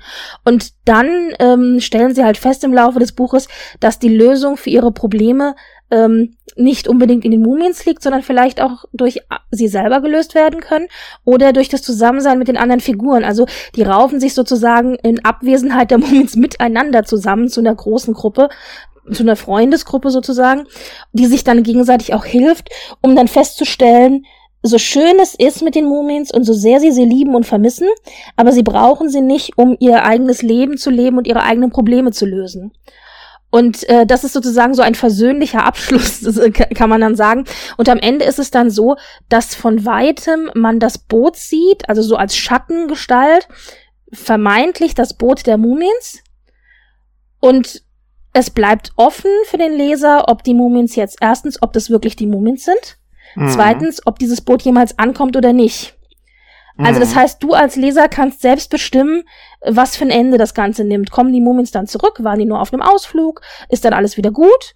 Oder sind die für immer weg? Oder fahren die ins große Abenteuer? Mhm. Oder also deswegen, das ist alles absichtlich sehr ähm, offen gelassen. Und wenn ich jetzt Kind wäre, sage ich dir ganz ehrlich, fände ich das extrem enttäuschend. Ich habe das als Erwachsener gelesen, da war das nicht so schlimm, aber als Kind, glaube ich, wäre das echt nicht so meins gewesen wahrscheinlich. Ich hätte mir was Klares gewünscht. Ja. Es hieß ja auch immer, die späteren Bücher sind eigentlich gar keine Kinderbücher mehr, sondern sind eher für Erwachsene. Ich finde sowieso durch die Bank weg tatsächlich, dass alle Mumienbücher einen sehr erwachsenen Ton haben. Ähm, die Dinge, auf die ich, ähm, also die mich angesprochen haben als Kind, das waren oft die Abenteuer, die sie in der Natur hatten in irgendeiner ähm, Art und Weise. Aber so grundsätzlich waren das, also es waren philosophische Ideen, die sich da drin wiedergefunden haben. Ähm, es sind Dinge drin gewesen über Depression, über Gesellschaft und so weiter. Also man konnte vieles davon, man kann vieles davon mehrdeutig lesen. Und als Kind ist ganz, ganz viel davon einfach über meinen Kopf weggegangen. Auch als ah. Jugendlicher, als ich dann die Bücher gelesen habe, habe ich vieles nicht verstanden. Kann ich jetzt im Nachhinein, im Nachhinein sagen. Und äh, ja. äh, ich weiß nicht, ob das ein Zeichen ist von Qualität, ich weiß es nicht. Also es ist ja oft so, dass Bücher, ähm, die langlebig sind und die geliebt werden von vielen, dass du die eben zu verschiedenen Zeiten in deinem Leben lesen kannst. Und verschiedene Dinge daraus liest. Also dass, dass du das jetzt anders liest als Kind, als wie du es als Kind quasi gelesen hast. Und das, äh, ja, also finde ich ganz spannend. Ich habe auf jeden Fall gedacht, ich will die alle mal lesen. So. Ähm, ja, ja, ja. ähm, und ja, also erstmal vielleicht als kleine kleine Sache noch. Ich habe äh, bin eben drauf gestoßen, dass wohl die erste deutsche Übersetzung wohl auch sehr das Ganze sehr verfremdet hat. Also die ist irgendwie äh, von, das war so ein christlicher Verlag, der da auch unbedingt noch so eine christliche Botschaft einbringen wollte und deswegen beten die Moments, bevor sie ins Bett gehen, was irgendwie im Original nicht so ist. Aber ähm, auch wohl die erste Übersetzung war wohl sehr kindlich. Übrigens von der Vivica Bandler und ihrem Mann, die haben das äh, die Moments als erste auf Deutsch übersetzt und dann mhm. später aber auch dafür gesorgt, dass es eine ähm, eine ähm, adäquatere, erwachsenere äh, äh Sprache ist. So also dass es dem Original mehr entspricht. Und wer weiß, ich kenne das Buch ja nur aus den, in der Übersetzung aus den 50ern. Vielleicht würde ich es jetzt auch eh nochmal anders wahrnehmen. Also, ich meine, abgesehen mhm. davon, dass da jetzt irgendwie über 30 Jahre dazwischen liegen. Ähm, aber auch, dass es so, ähm, ja, so einen erwachsenen Unterton generell hat. Finde ich jetzt also total interessant. Ja, und es sind aber auch immer ganz, so wenn du das so überlegst, das sind auch ganz mhm. gruselige Themen immer. Also, äh, der Komet kommt. Ja, also ja. das ist ja auch, das ist das zweite Buch, da kommt halt ein Komet, da ist, da haben die Angst, dass der Komet kommt und einschlägt und die Welt kaputt macht, ja, und die Natur und dann wird, wird es, spielt das Wetter verrückt und es wird dunkel plötzlich, obwohl es hell sein sollte und so. Also das ist ja schon auch ein sehr, sehr apokalyptisches Bild, das da gezeichnet ja. wird, ja.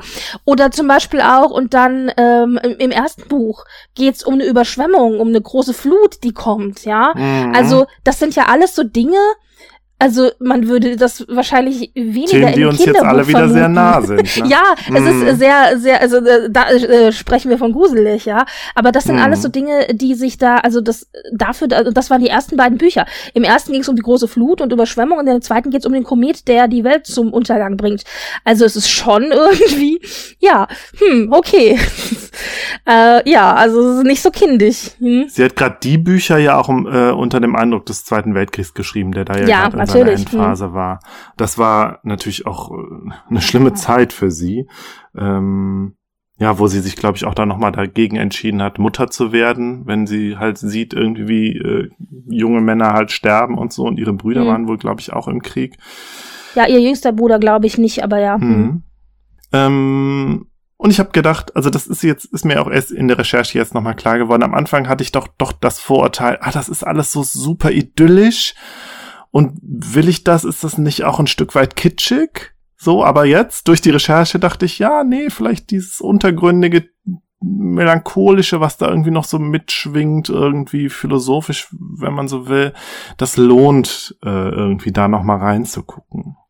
Ähm, vielleicht zum Abschluss. Äh, Tuvi Jansson hat ja auch ein paar, in Anführungszeichen, Bücher für Erwachsene geschrieben. Ähm, insgesamt zwölf sind davon auf Deutsch erschienen, Romane und Short Stories. Ich glaube, fünf Romane hat sie insgesamt geschrieben, die jetzt, also abseits der Mumins, die es fast alle wohl auch auf Deutsch gibt. Am bekanntesten ist, glaube ich, das Sommerbuch äh, von 1972. Mm, was auch wieder, da ist auch wieder so ein bisschen ihre, ihre familiären Erlebnisse spiegeln sich da wieder und zwar von ihrer eigenen Mutter äh, in älteren Jahren mit ihrer äh, jungen Nichte, also mit, mit Tuves Nichte als Kind und wie die beiden dann äh, ihre Sommermonate auf den Schäreninseln verbringen und ähm, es soll so, so sehr atmosphärisch auch wieder so dieses schön skandinavisch-sommerliche, melancholische Ja, ein, irgendwie ein, ein skandinavischer Sommer, ganz, ganz typisch. Mhm. Das war ein Riesenhit wohl in Schweden. Ähm, ich bin zu jung dafür gewesen. Also ich Mhm. habe das nicht mehr mitbekommen oder das war spielte bei mir keine Rolle ähm, als als Kinder- und Jugendbuch dann oder Mhm. als erwachsenes Buch. Aber das muss wohl ein Riesenhit in Schweden gewesen sein. Das hat sich verkauft wie geschnitten Brot und äh, fand ich dann aber auch spannend, dass sozusagen dann diese ähm, dieses Übergehen vom vom Kinderbuch zum Erwachsenenbuch sozusagen, dass das so gut funktioniert hat, wobei ja dann die letzten Mumienbände ja eigentlich auch schon keine Kinderbücher im Mhm. klassischen Sinne mehr waren. Aber ja, ja. Ich habe zum Abschluss noch eine Überlegung, beziehungsweise eine Frage. Ähm, worin unterscheiden sich denn mh, Astrid Lindgren und Tuve Jansson? Klar, also ich meine, der Vergleich liegt Ja. irgendwie nahe. Ja, beides die großen Ja, äh, skandinavischen äh, äh, also halt nicht nur Kinderbuchautorin. Aber was ist, also mh, worin unterscheidet sich der Appeal der beiden? Ja, schwierig. Ich habe mir das auch überlegt. Also Tuve Jansson, ja, also ich finde, dass Tuve, also ich finde ja, also Astrid Lindgren hat mehr für mich tatsächlich Kindergeschichten. Also das sind Geschichten von Abenteuern, die man erlebt, äh, von Dingen in der Natur vielleicht auch. Also gerade so ähm, und und es geht viel um Freiheit und und äh, und Verwirklichung und sowas, aber es sind schon Kindergeschichten. Also, wenn wir nehmen, und, äh, und zwar idyllische Kindergeschichten, wenn wir sowas Hm. nehmen wie Bullabü oder Pippi Langstrumpf oder auch Emil, die natürlich auch in einer Zeit, in einer anderen Zeit spielt, also rausgelöst, sozusagen vom, vom Jetzt und Hier. Und Emil ist Michel, oder? Äh, ja, entschuldige, habe ich Emil gesagt? Ich meinte Michel, ja, entschuldige. Nein, alles Genau. gut. Auf, heißt der auf, auf Schwedisch Der heißt, heißt- der Emil, oder? Richtig, genau, ja, ja, ja. Ja. Ähm, und äh, also lustig, habe ich gerade gar nicht gemerkt. Und ja, auf der, also es ist, ja, ich weiß, es ist, ich finde es echt schwierig. Also die Mumiens haben für mich immer, sie spielen natürlich auch in einer eigenen Welt und es ist auch teilweise idealisiert, weil du eben in diesem Tal bist und viel Natur und so Geschichten hast. Aber irgendwie, ja, also sie waren irgendwie immer ein bisschen erwachsener. Und du hast natürlich, ähm, du hast halt wirklich eine feste Familienstruktur auch immer bei den Mumiens. Also da ist sozusagen die heile Welt, so eine Idylle ist, ist ja, hm, ich weiß es nicht. Oh Gott, was sagst denn Mhm. du? Also was, ich find's, ich find's wirklich schwierig. Ähm, also ich fand es so interessant, dass, dass die Mumins ja tatsächlich sehr schnell zu so einem Franchise geworden sind, schon in den 50ern, ne? Und das, klar, das sind halt irgendwie ja auch Cartoons, äh, ne? So, es ist halt irgendwie was, was, ähm, was U-Kulturiges gewesen. Während ich finde, Astrid Lindgren ja, die ist halt einfach, die hat ja dieses Selbstverständnis, glaube ich, auch als Kinderbuchautorin. Und ich mache hier irgendwas pädagogisch Wertvolles so. Ich schreibe hier mhm. was Gutes für die Kinder. Irgendwie, ich glaube, bei Tuve Jonsson, der ging es einfach darum, die war, die war da, glaube ich, eher so ein bisschen der Nerd ein Stück weit, die ihre, ihre, äh, ihre Welt da halt so ne, so ihren Weltenbau mhm, gemacht hat mhm. mit ihren kleinen Kreaturen.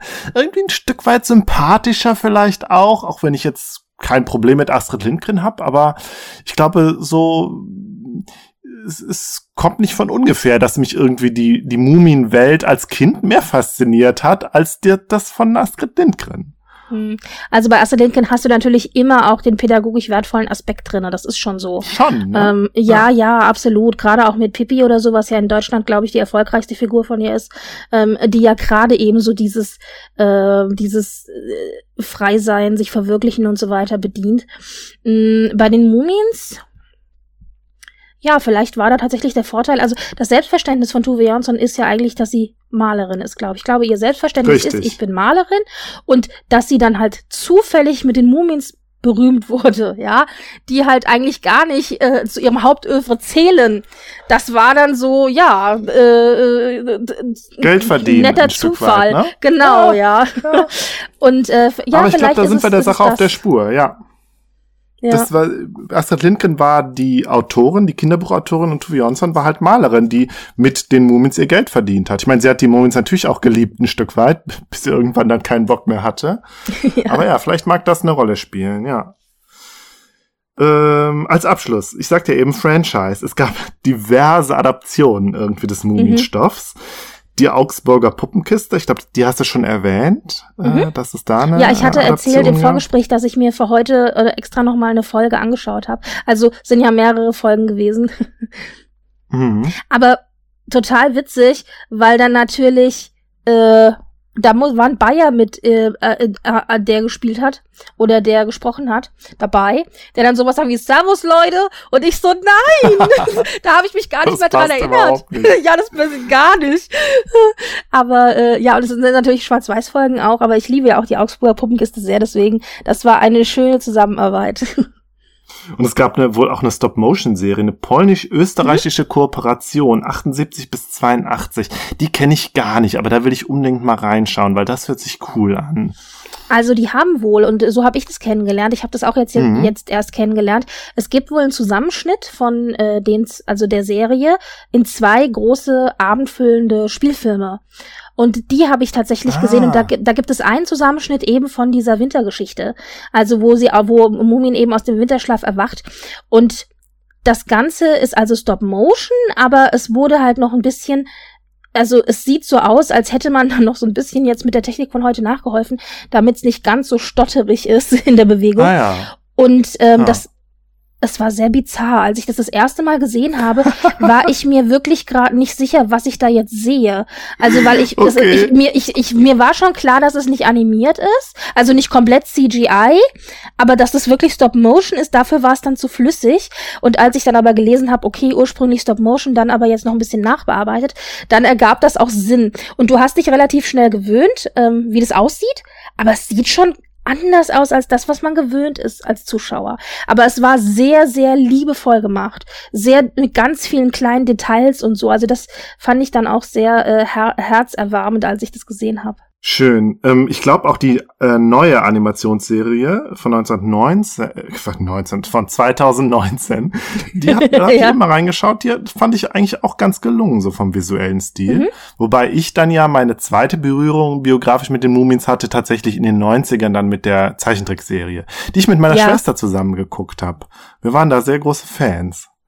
Ja, genau. Und da fanden ich, wir dann beide auch, auch Klein ja. Müdern ganz toll. Ah, okay. ja, aber in der Zeichentrickserie, also ich habe die nämlich auch gesehen, da war es dann aber so, dass das mehr so ein so ein äh, Abenteuercharakter hatte. Also da, da mhm. gehen sie ja auch so durch Mumintal durch und erleben kleinere ja. Abenteuer in der Natur. Also das ist mehr so auf ja. der Ebene läuft das. Aber das war auch sehr süß und ich meine in in Asien sind die Mumins ja wohl auch der Knaller wohl gewesen. Also die haben sich da auch In verkauft Japan, ja. ohne Ende. Mhm. Ja, ja. Und äh, ich und äh, und das, das Anime ist ja auch ähm, in Japan produziert, glaube ich, ursprünglich oder zumindest Mhm. gezeichnet. Mhm. Ja, Ja, wie so viele Zeichentrickserien, die wir als Kind gesehen, Kinder gesehen ja die, haben. zu, und- die berühmt-berüchtigte Zusammenarbeit zwischen ZDF und Japan, genau. ja, ja.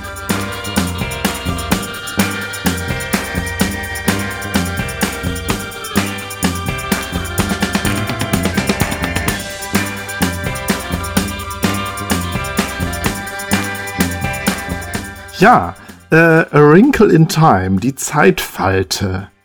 Britt-Marie, mich würde ja interessieren, kanntest du das Buch? Kannte, wusstest du? Sagte dir das was? Vor was? Bevor du von dem, bevor du vor dem Disney-Film gehört hast? Nein, kannte ich tatsächlich nicht.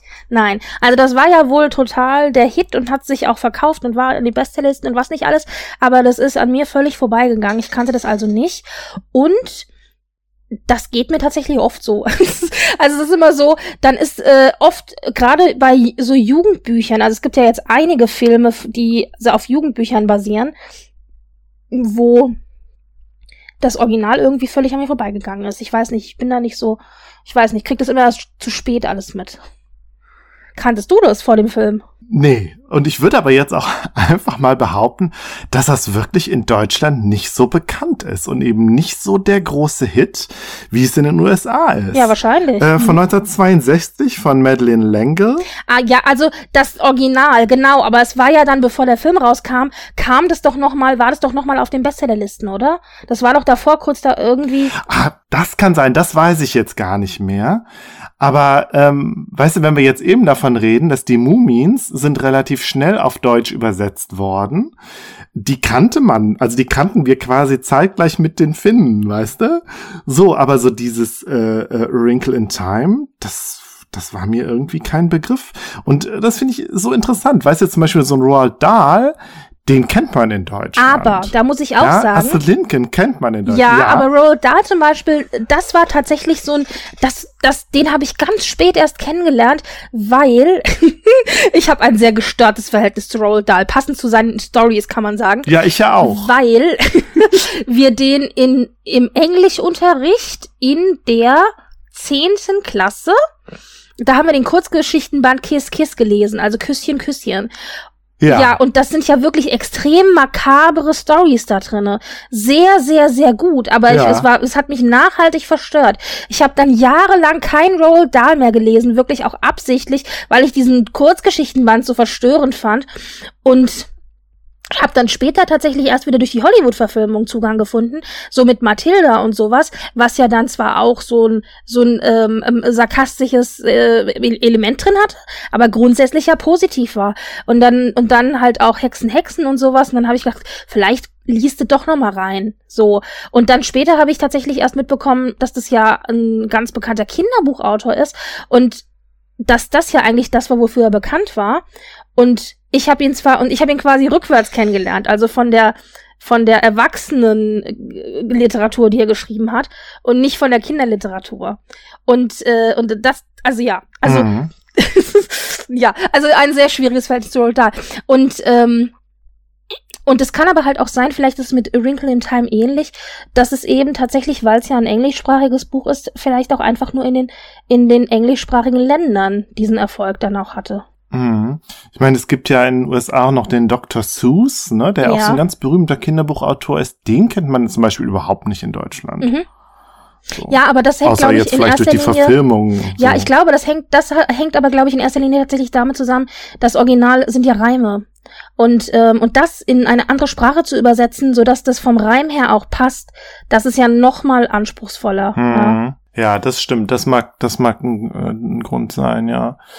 Naja, auf jeden Fall. Ich meine, dafür, dass es, und ich kann jetzt mal vorlesen, was auf der Comic-Adaption auf, dem Rück, äh, auf der Rückseite steht. Mit weltweit 10 Millionen verkauften Exemplaren ist die Zeitfalte eines der erfolgreichsten Bücher überhaupt.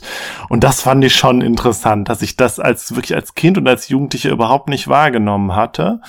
Vielleicht liegt es aber auch daran, dass es gab zum Beispiel keine, die Hollywood-Verfilmung kam erst so spät, dass man es dadurch vielleicht auch gar nicht kennengelernt Mhm. hat. Ähm, Aber ich würde gerne mal erzählen, wie ich zu dem Buch gekommen bin. Das ist nämlich wirklich über Umwege. Ähm, ich habe mir, da war ich so 20 oder so. Eines meiner ersten Bestellungen bei Amazon war, ähm, das Buch heißt Barlow's Guide to, to Extraterrestrials und es ist quasi eine Art äh, Naturführer zu ähm, Alien-Figuren aus Science-Fiction-Büchern. okay. Ähm, das ist, auf, ist immer so eine Farbtafel und da ist dann halt immer ein Alien abgebildet aus allen möglichen Science-Fiction-Romanen. Ähm, und dann ist da immer so eine Beschreibung auf der anderen Seite. Ein ganz tolles Buch. Äh, über den Wayne Barlow haben wir auch schon mal eine frühe E und U-Folge gemacht. Und da gibt es dann halt auch auf einer Seite da ist der ein der X-Shell, der oder das X-Shell abgebildet. Ich hatte, hast du das gesehen, Ja. was ich dir eben bei Twitter Ja, ja, gesch habe ich gesehen. geschickt habe? So, so eine baumartige, tentakelige, graue Kreatur. Und dann, äh, ich lese jetzt mal vor auf Seite 50, die Beschreibung des X-Shell. The X-Shell are compassionate, gentle entities. Their tall, elegant, muscular bodies are covered with short, silky gray hair. Graceful tentacles extend from each of their four powerful arms. These tentacles act both as fingers and as speech organs. Other softly waving tentacles on the head function as re- receptors of sound and thought. The X-shell have no eyes and cannot understand what visually oriented beings describe as sight. The X-shell exude a delicate fragrance that is soothing and attractive, and the gentle touch of their tentacles can ease pain and heal.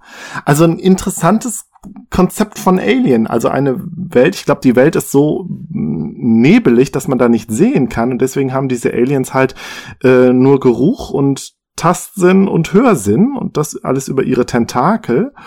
Und so ist quasi ihre Weltsicht auch aufgebaut. Fand ich total interessant, diesen Artikel hier zu lesen in diesem Buch. Und da steht halt auch, ja, er kommt aus dem Buch A Wrinkle in Time von Madeleine L'Engle. Dann habe ich mir das Buch mal gekauft.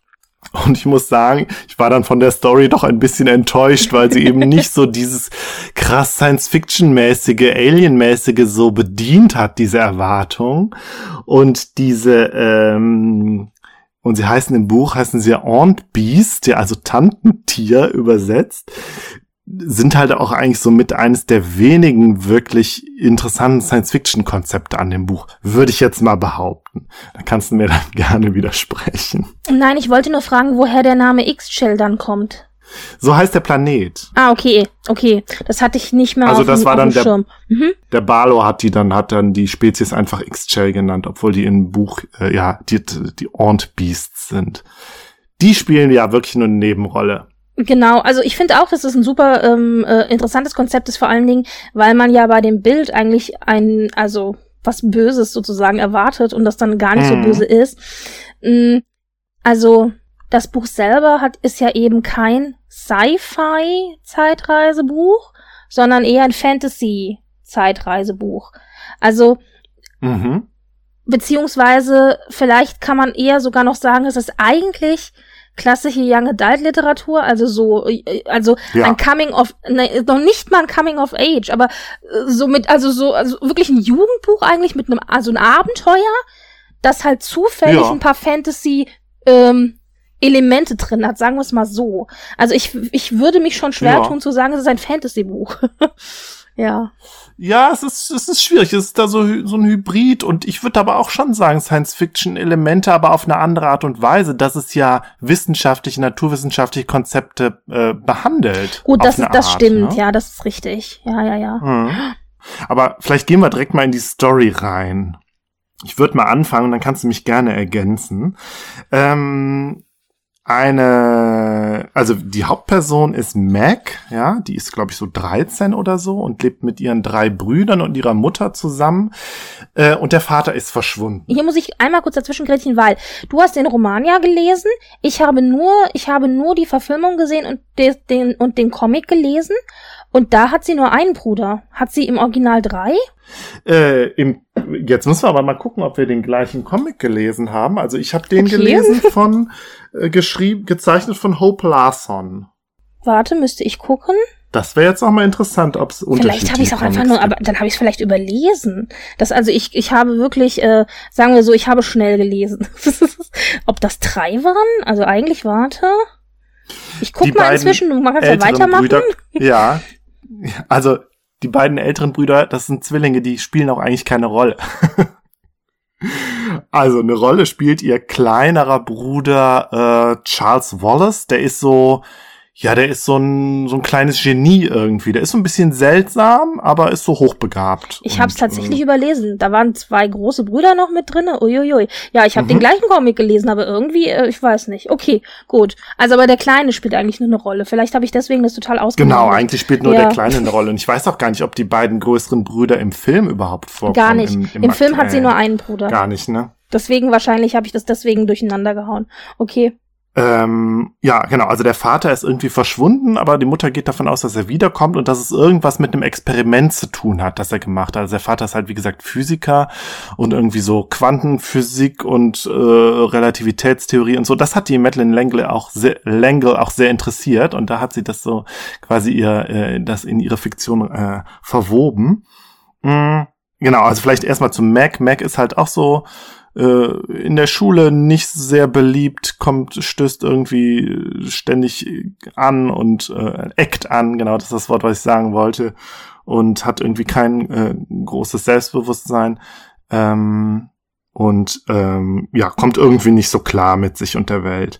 Ähm, ja, vielleicht auch irgendwie normal irgendwie mit 13, ähm, wenn man in der Pubertät ist. Und ja, so. es wird natürlich auch so ein bisschen das Klischee des Nerds bedient, ja. Also sie begeistert sich für Naturwissenschaften und äh, und ist halt Stimmt, genau. und, und ja, ja, die populären Mädchen, ja. äh, die moppen sie halt und so. Also es wird schon so ein bisschen so das so bedient. Ja. Das kann sein. Genau, stimmt. Dieses Nerding, das hatte ich nicht so im, im, im Kopf, weil ich fand den Comic, da hatte ich immer das Gefühl, da wird immer so drauf rumgehackt, dass sie auch erstens so ein bisschen hässlich ist, wird immer gesagt. Und das, das drückt der Comic irgendwie so sehr deutlich aus. Und ich vermute, das wird doch in dem Buch so gesagt. Das hat mich ehrlich gesagt irritiert.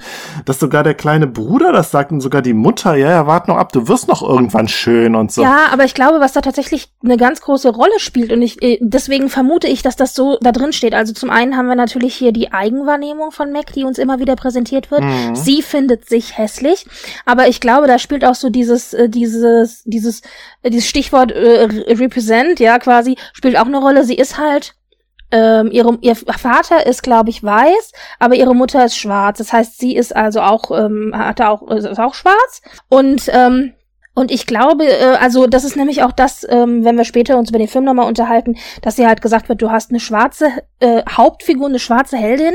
Das war wohl, äh, die positiv dargestellt wird in einem Jugendbuch, wo andere Jugendliche sich quasi wiederfinden können auch. Also das wurde immer so betont, auch als es um den Film ging. Und ähm, und es gibt ja auch diese Szene, die gibt's glaube ich auch. Ich, also im Comic gab's die auch. Ich weiß nicht, ob es die auch im Buch gab, wahrscheinlich, wo dann ähm, ihr, ihr Nachbar, mit dem sie ja dann später unterwegs ist, auch sagt, sie hätte so schöne Haare und ihm würden ihre Haare so gut gefallen.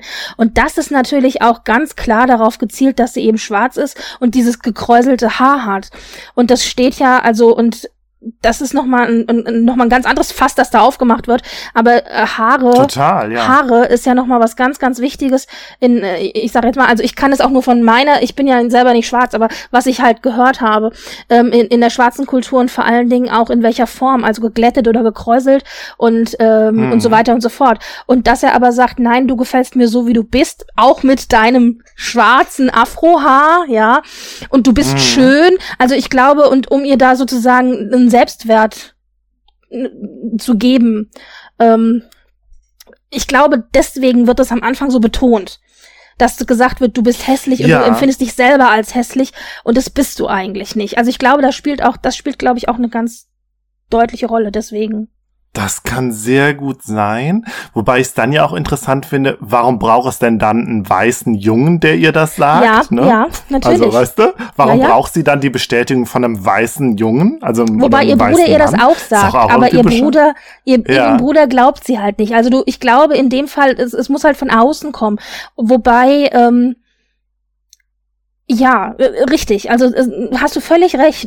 Die Frage ist halt, das ist ja auch ihr Schwarm so ein bisschen, was der halt repräsentiert in, in dem Fall dann. Ist es die Gesellschaft? Ich weiß es nicht. Schwierig, ja. ja. Ja, interessant, aber ja, ähm, und vor allen Dingen, aber ich glaube, im Buch äh, sind das ja alles Weiße, ne? Also das ist ja dann doch auch, glaube ich, die, die Repräsentationspolitik, die Disney da ein Stück weit bedient. Also ganz offensichtlich an der Stelle. Ich weiß nicht, ob im Buch, wird im Buch nicht gesagt, dass ein Elternteil schwarz ist? Ich glaube schon. Ah, das, ja, tja, da, das weiß ich jetzt nicht mehr. Ich guck noch mal, erzähl mal, worum es weiterhin geht. Das ist schon sehr lange her, dass ich das Buch gelesen ja. habe. Das ist irgendwie pff, knapp 20 Jahre her. Und das ist auch so seltsam. Ich habe das Buch irgendwie verloren. Also es ist so, ich weiß, okay. es ist nicht mehr hm. da. Aber ich horte ja meine Bücher wie Schätze. Und dieses Buch ist nicht mehr da. Vielleicht hast du es mal verliehen oder so. Das könnte, äh, das wäre so ja, die Erklärung bei das mir. Das kann sein, aber das wird mich wundern, weil ich, ich kann mich nicht dran erinnern, dass ich mich überhaupt schon mal mit jemandem darüber, unter, äh, darüber unterhalten habe. Aber es stimmt, das könnte sein. Mal, ja, mal gucken. Aber ich, ja, vielleicht fällt es mir irgendwann noch ein. Ähm, so, jetzt wollte ich aber auch gerade noch was gucken, nämlich wann der Film äh, ähm, erschienen ist, der Hollywood-Film von 2018. Disney. 2018. Der ist also noch relativ frisch. Ja. ja. Genau. So. Hm, ich glaube, aber du hast recht. Ich glaube, im Buch ist sie tatsächlich weiß, ja. Ja gut, aber das kriegt dann natürlich bei bei der Disney-Verfilmung kriegt das dann noch mal so einen anderen Turn, wenn es dann halt auch um Race geht und mhm. so. Mhm. Und äh, ich gehe davon aus, dass der Comic sehr nah am Buch ist. Ja, nichtsdestotrotz hat man ja sagen. aber diesen Nerd-Aspekt trotzdem drinne. Also dieses Anderssein als andere, gemobbt werden, ausgeschlossen ja. sein, Underdog und so, das, das spielt da natürlich alles eine Rolle, klar. Hm? Und den habe ich nicht gesehen. Also ich habe sie nicht als Nerd gesehen, aber du hast natürlich völlig recht. Vielleicht, weil ich, weil heutzutage ist man es einfach gewöhnt, dass Nerds oder Nerd-Typen einfach positiver dargestellt werden, stärker, kraftvoller, ja, das ist, sind wir ja, inzwischen so gewöhnt. Irgendwie. also wag dich, ich, äh, ja. wag dich ein, ein, oh Gott, ein Star Trek Shirt in der Schule tragen, never ever in my life. Ich war der größte Trekkie, aber das war mir dann doch irgendwie zu peinlich. also, mhm. obwohl ich war eh, ich war eh immer uncool, also hätte ich eigentlich auch machen können. Aber, und heute kannst du aber hier deine, deine Comic-Shirts und was nicht alles tragen, zum Beispiel, und kannst das ausleben, ja. ohne dass du gleich äh, in der Hierarchie unten durch bist. Ja, und sie ist vor allen Dingen ja so ein Science-Nerd, ne? Also ja. total gut, dass du das, dass du mich da jetzt nochmal so drauf hingestupst hast, weil das hatte ich, irgendwie habe ich das so ein bisschen, das habe ich dann wiederum überlesen, dass sie ja eigentlich ein Nerd ist und dass es auch um dieses Empowerment letztlich geht in dem Buch, ne? Mhm. Ähm, ja, gut, aber lass uns mal mit der Story weitermachen. äh, sie treffen dann auf einen Nachbarn, der ist ungefähr im Alter von, von Mac Kelvin heißt der, glaube ich. Mhm. Äh, und der ist auch so ein bisschen Außenseiter, aber er ist eher so der, der äh, äh, nicht Naturwissenschaftsnerd, sondern eher so Literatur und so. Das ist eher so sein Ding. So. Und ich glaube, dann das geht es auch so ein bisschen darum, dass die beiden zusammenfinden und irgendwie ja die eine äh, Kultur mit der anderen Kultur irgendwie zusammenfindet. Das ist da, glaube ich, auch so ein bisschen metaphorisch drin. Ähm, ja, aber wor worum es eigentlich geht, ist die Suche nach dem Vater. Und da tauchen drei äh, überirdisch, außerirdische Figuren auf, die drei Mrs., die drei Frauen, Mrs. What's It, Mrs. Who und Mrs. Witch wo ich direkt dran denken muss, also nicht nur an irgendwie so dieses äh, Triumvirat der Hexen, ja, die mhm. drei Hexen, die man auch, die ja auch so, so klassisch sind, sondern auch an die drei Gems aus von Steven Universe. Da habe ich gedacht, da hat doch bestimmt die äh, die Autorin von Steven Universe auch ihre, ihren Wrinkle in Time gelesen als als Kind. Ähm, ich weiß nicht, ob es daran lag, dass wir die Mumins vorbereitet haben für heute auch, aber ich musste an die mhm. drei Nornen denken, also die das Schicksal ja in ihren Händen halten. Ja, und ich glaube, die drei, drei Nornen sind, glaube ich, so die Urarchetypen, wo dann vielleicht auch so diese drei Hexen, die, mhm. äh, so der, äh, äh, ähm, äh, wie heißt es, Hexenzirkel, genau, der Hexenzirkel irgendwie herkommt und so. Ja, das ist, glaube ich, einfach archetypisch, diese drei, drei äh, ähm, magische Frauenfiguren. Mhm. Ja, und diese drei seltsamen Frauenfiguren wollen irgendwie Meg und ihren Bruder, also jetzt, ne, wir sind jetzt nur bei dem kleinen, äh, noch nerdigen äh, Bruder, und Calvin wollen sie halt mitnehmen, um den Vater zu retten. Und dann haben sie halt so diese Möglichkeit des Tesserns oder Tessering. Also sie können durch die Raumzeit springen, ja, und da haben wir dann dieses, dieses ähm, physikalische Element drin, ja, also da hat die, die äh, Langle ihren Einstein gelesen Ja. Sie können halt durch Raum und Zeit springen, so ein bisschen wie der Portkey bei Harry Potter.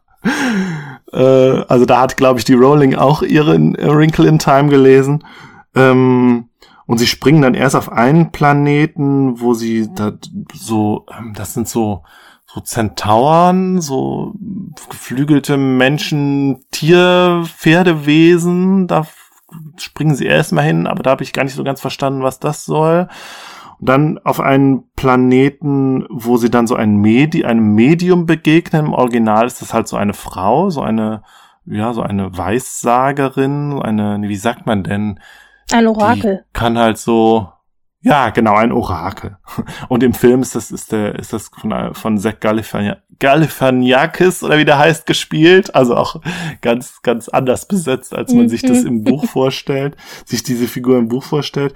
Und da dieses Medium bringt sie dann halt darauf zu, zu sehen, wo der Vater ist. Der ist irgendwie bedroht von so einer dunklen, dunklen, bösen Kraft, ne? Irgendwie so dargestellt als so eine schwarze Wolke. Und ja, also es wird ja dann auch benannt. Also das ist wohl das, also sozusagen das personifizierte Böse und es wird nur S genannt. Also das, das also it, mhm. ja.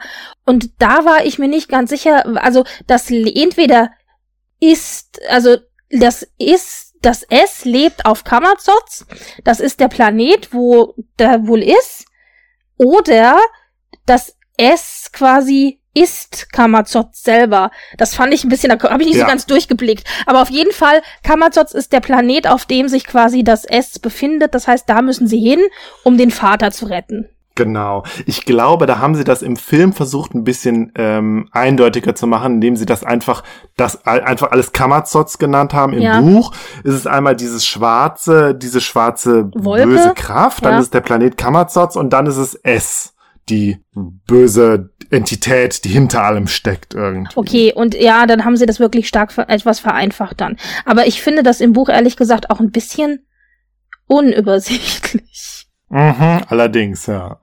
Ja, aber genau, du hast ja jetzt schon gesagt, dann gehen sie halt auf diesen, oder testern dann auf diesen Planeten Kamazotz, der eigentlich aussieht wie so eine Erde, nur dass die Menschen halt alle, ja, quasi so psychisch gleichgeschaltet sind und irgendwie immer die gleichen, also die leben halt so gleichförmige, konformistische Leben und trauen sich nicht auszubrechen, haben dann irgendwie große Angst, dass sie bestraft werden, wenn sie nicht immer quasi in gleichen Bahnen leben. Mm, und dann ist es auch, da ist auch, auch doch tatsächlich ein deutlicher Unterschied zwischen Buch und Film, weil im Buch ist es wirklich so eine, ist es so eine gesellschaftliche Dystopie, und im Film ist es ein bisschen anders. Im Film ist das halt auch keine, keine graue Stadt, so, äh, sondern dann sind die irgendwie an so einem Strand. Ah ja, aber davor, äh, ich, ich glaube, das ist nämlich auch noch ein Aspekt, ja. davor sind sie noch in der urbanen Vorstadthölle. Also das ist, ich ah, glaube, das ist auch ein ja. Teil davon. Da sind die, da, da laufen die so eine mhm. Straße lang und das ist so ganz klassischer Vorort, so wie man das aus den 60er Jahren amerikanischen Serien äh, sieht, weißt du, wo die Häuser so nebeneinander stehen und, ähm, und du kannst auf die Straße laufen und Ball spielen und so. Und da sind lauter solche Häuser und äh, vor den Häusern stehen Kinder und haben alle einen roten Ball in der Hand und ähm, lassen den so aufprallen, also auf, auf dem Boden, so wie wenn man Basketball spielt. Ja. Und alle im gleichen Rhythmus, sodass da du immer ich, die ja. Ting, Ting, Ting hast. Und dann kommen die Mütter alle raus, die alle gleich aussehen, nur Klammer, also äh, so, so Kittel, Kittel, Kittelschürzen, Kleider sozusagen, die sehen aus wie so eine Kellnerin aus so einem so einem 50er Jahre Diner so ein bisschen und die Haare so im Dutt ja. nach oben, also sehr sehr 50er Jahre mütterlich sozusagen. Und dann kommen die raus und rufen die Kinder halt zum Essen rein und sagen alle das Gleiche und bewegen sich alle gleich. Und ja, so gleichgeschaltete äh, urbane Albtraum-Roboter-Hölle sozusagen. So. Und dann kommen wir zum Strand. Ja, also ich glaube, das spielt da auch, das ist auch ein Teil von, von Kamazotz, oder? Suburbia-Albtraum. Ja, genau. Ne? Ja. ja. Ähm, ja, und darum geht's dann halt auch, ne, dass das irgendwie ja die Verkörperung des Bösen ist, quasi die Gleichschaltung und die gleich, äh, Abmachung irgendwie der Menschen und die Beraubung der Freiheit und so. Und das ist natürlich dann auch ein, irgendwie so eine, so eine äh, Allegorie auf irgendwie autoritäre Gesellschaftssysteme und so. Also so ganz deutlich wird's nie, aber ja, so der, der Gegensatz zwischen irgendwie Freiheit und Individualität und auf der einen Seite und dann irgendwie Konformität, die auch immer mit Angst zu tun hat, weil die Leute haben immer so große Angst auf Kamazotz, was falsch zu machen und dann bestraft zu werden und so. Ja, und dahinter steckt dann halt dieses S. Und dann gibt's im Buch, also beziehungsweise im Film halt auch erstmal noch so eine Gestalt mit so roten Augen. So, und dann denkt man im Buch zuerst, ist das jetzt schon da der Diktator quasi? Aber dann taucht später noch S auf und S ist ein, quasi ein körperloses Gehirn. Das ist im Buch auch nochmal anders dargestellt. Da ist, ist man quasi in, sind die dann so in einem Gehirn, ne? Könnte man so sagen. Naja, auf jeden Fall treffen sie dann auf den Vater. Ähm, der ist da halt gefangen genommen von dem S, während der während der Bruder, der äh, Charles Wallace, dann quasi hypnotisiert wird vom S und quasi auf die böse Seite gezogen wird. Genau, und dann, dann äh, wollen ja, der, dann wollen ja Mac und der Vater fliehen und Mac möchte ihren Bruder mhm. aber nicht zurücklassen. Genau, im, im Film passiert das relativ schnell und im Buch kommt dann halt die Szene noch mit dem Planeten X-Chell. Dann fliehen sie nämlich von Kamazotz nach Ixchel und da begegnen sie diesen, diesen äh, Ornt Beasts, die so sehr caring sind und sie quasi aufpäppeln und sie bereit machen quasi für die letzte Schlacht. Und das ist im, äh, im Film rausgeschnitten worden. Also es existiert mhm. wohl diese Szene, äh, aber auch nicht so ausführlich. Da äh, ist dann Mac quasi in so einem großen Fellwesen, dass sie so, dass sie so, so, wo sie sich so reinkuschelt irgendwie in die Arme dieses Fellwesens. Da gibt's, also man kann sich diese geschnittene Szene bei YouTube angucken. Ja, aber schade, dass es halt, dass da sich dagegen entschieden wurde. Also das wäre, glaube ich, und ich muss ehrlich sagen, da diese auch diese geschnittene Szene hat mich nicht so so geflasht wie die Vorstellung, die ich hatte von diesen Wesen. Hm. Ja, in der Geschichte geht's dann so weiter, Mac schafft es dann, ihren Bruder zu retten und der, der, äh, ihn von der Hypnose zu befreien, durch die Liebe, die sie ihm gibt, irgendwie. Ja, das kennen wir ja auch alles von Harry Potter. und dass sie sich, glaube ich, auch einfach ihrer Schwächen, äh, ihre Schwächen so äh, äh akzeptiert. Das ist, was die drei Misses ihr dann auch quasi mitgegeben haben, dass ihre Schwächen ja eigentlich ihre Stärken sind. Genau, und am Ende ist quasi der Vater gerettet, genau, der Bruder gerettet, sie hat sich selber akzeptiert. Alles wieder gut. Ja, äh, wie war deine Wahrnehmung während des Buchs? Also wie, mo wie mochtest du das? Konntest du da was mit anfangen? Das Problem ist natürlich, es ist ein Buch für Jugendliche oder für, sagen wir mal, 10 bis 12, ja. 8 bis 12, würde ich mal sagen, so. 10, 12, so um den Dreh rum. Und das bin ich halt. Na, vielleicht noch ein bisschen älter, weil Max selber soll ja, gut, ja auch 13, 13 okay, also sagen wir 13, 14. Oh. Das bin ich halt nicht mehr. Und ich finde, und das, ah, das ja. merke ich halt auch deutlich. Ja. Also es ist schon tatsächlich für ein kindlicheres Publikum gedacht und ähm, es hat natürlich bestimmte Thematiken, es gibt Thematiken in dem Buch, ich meine, wir haben drüber geredet, Selbstverwirklichung, Akzeptieren von Schwächen, ähm, also es wird sozusagen alles an Negative kriegt einen positiven Spin, ähm, Entwicklung auch natürlich. Hm, Verantwortungsübernahme. Und, ähm, richtig, genau. Ja, ja. Das sind alles so Dinge, das ist schon sehr, sehr pädagogisch wertvoll. Also sehr, sehr stark auch so. Also ich, wie gesagt, ähm, ich habe halt wie den vor allen Dingen mich auf den Film konzentriert. Da hatte ich das auch, das Problem. Also das ist so wie wenn jemand äh, äh, sich von oben bis von Kopf bis Fuß rot anmalt, vor dir rumspringt und sagt, hallo, ich bin rot, rot, hallo, rot, ich bin rot. Ja, also dieses, dieses, dieses ganz, dieses deutliche, dieses, also wirklich dieses, mhm. dieses Guck her, das ist es, was ich dir sagen möchte. So, so sehr, sehr pädagogisch wertvoll. Das find, fand ich tatsächlich ein bisschen anstrengend. Und da weiß ich aber nicht, ob das der Fall ist, weil ich eben einfach zu alt bin für den Stoff mittlerweile und weil ich das nicht das Zielpublikum bin. Also vielleicht ist ja mm, ist es ja für für jemand, der jünger ist, weil es ja wichtige Themen sind, mit denen man sich auch beschäftigt, gerade wenn man ja jünger ist auch, also vor Pubertät, Pubertät etc. Ähm, ist es ist es vielleicht irgendwie wichtiger. Ansonsten fand ich aber, dass wir sehr schöne, fantastische Elemente drin hatten. Also es gab, es gab Welten und es gab Wesen, jetzt wie, wie jetzt der, ähm, das Tantenbiest, wo du jetzt auch gesagt hattest, wo ich, mhm. ähm, wo ich diese Kreativität sehr schön fand, was mir sehr gut gefallen hat. Und dann sind aber auch wieder Dinge drinne, wo ich irgendwie das Gefühl hat, die hat sich irgendwo, äh, also die hat mal so einen Rundumschlag, die Autorin hat einen Rundumschlag gemacht.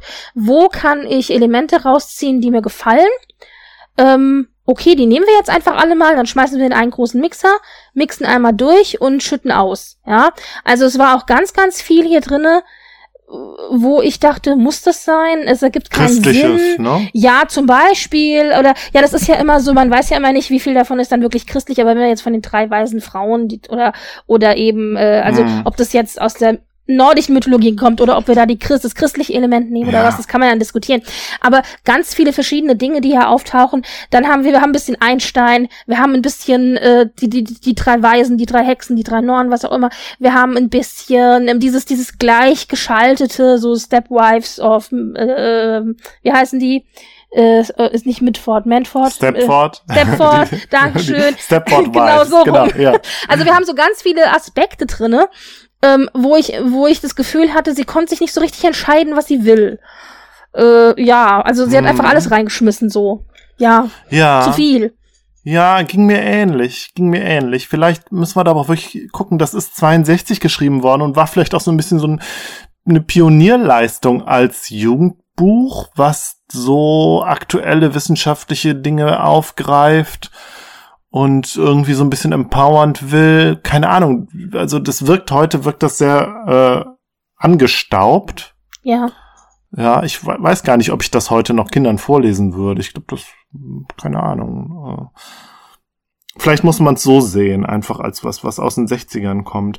Und den, den pädagogischen Zeigefinger habe ich nicht ganz so stark gesehen, aber die Botschaft, also klar, da ist eine Botschaft drin. Und ich musste da auch immer denken an Momo mhm. äh, was ja noch mal ein bisschen jünger ist. Von, ich habe eben noch mal nachguckt von 73. Mhm. Halt auch, du hast irgendwie eine eine gesellschaftlich gesellschaftspolitische Botschaft da drin in dem Buch. Mhm. Bei Momo noch stärker, glaube ich, auch noch auf eine unangenehme Art und Weise aber so klar irgendwie so gegen Konformismus, gegen irgendwie autoritär, äh, eine autoritäre Gesellschaft und so.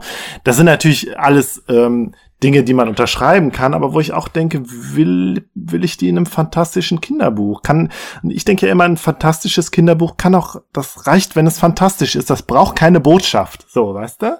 Da reagiere ich dann immer so ein bisschen allergisch. Gut, aber das ist wahrscheinlich dann tatsächlich der Zeit geschuldet. Also ich meine, es ist ja in den 60ern erschienen. Mhm. Das ist, glaube ich, äh, ja. ja. aber es stimmt, ja, natürlich. Ja. Hm. Der Film gebt dem Ganzen noch mal so ein bisschen Twist, einen Twist.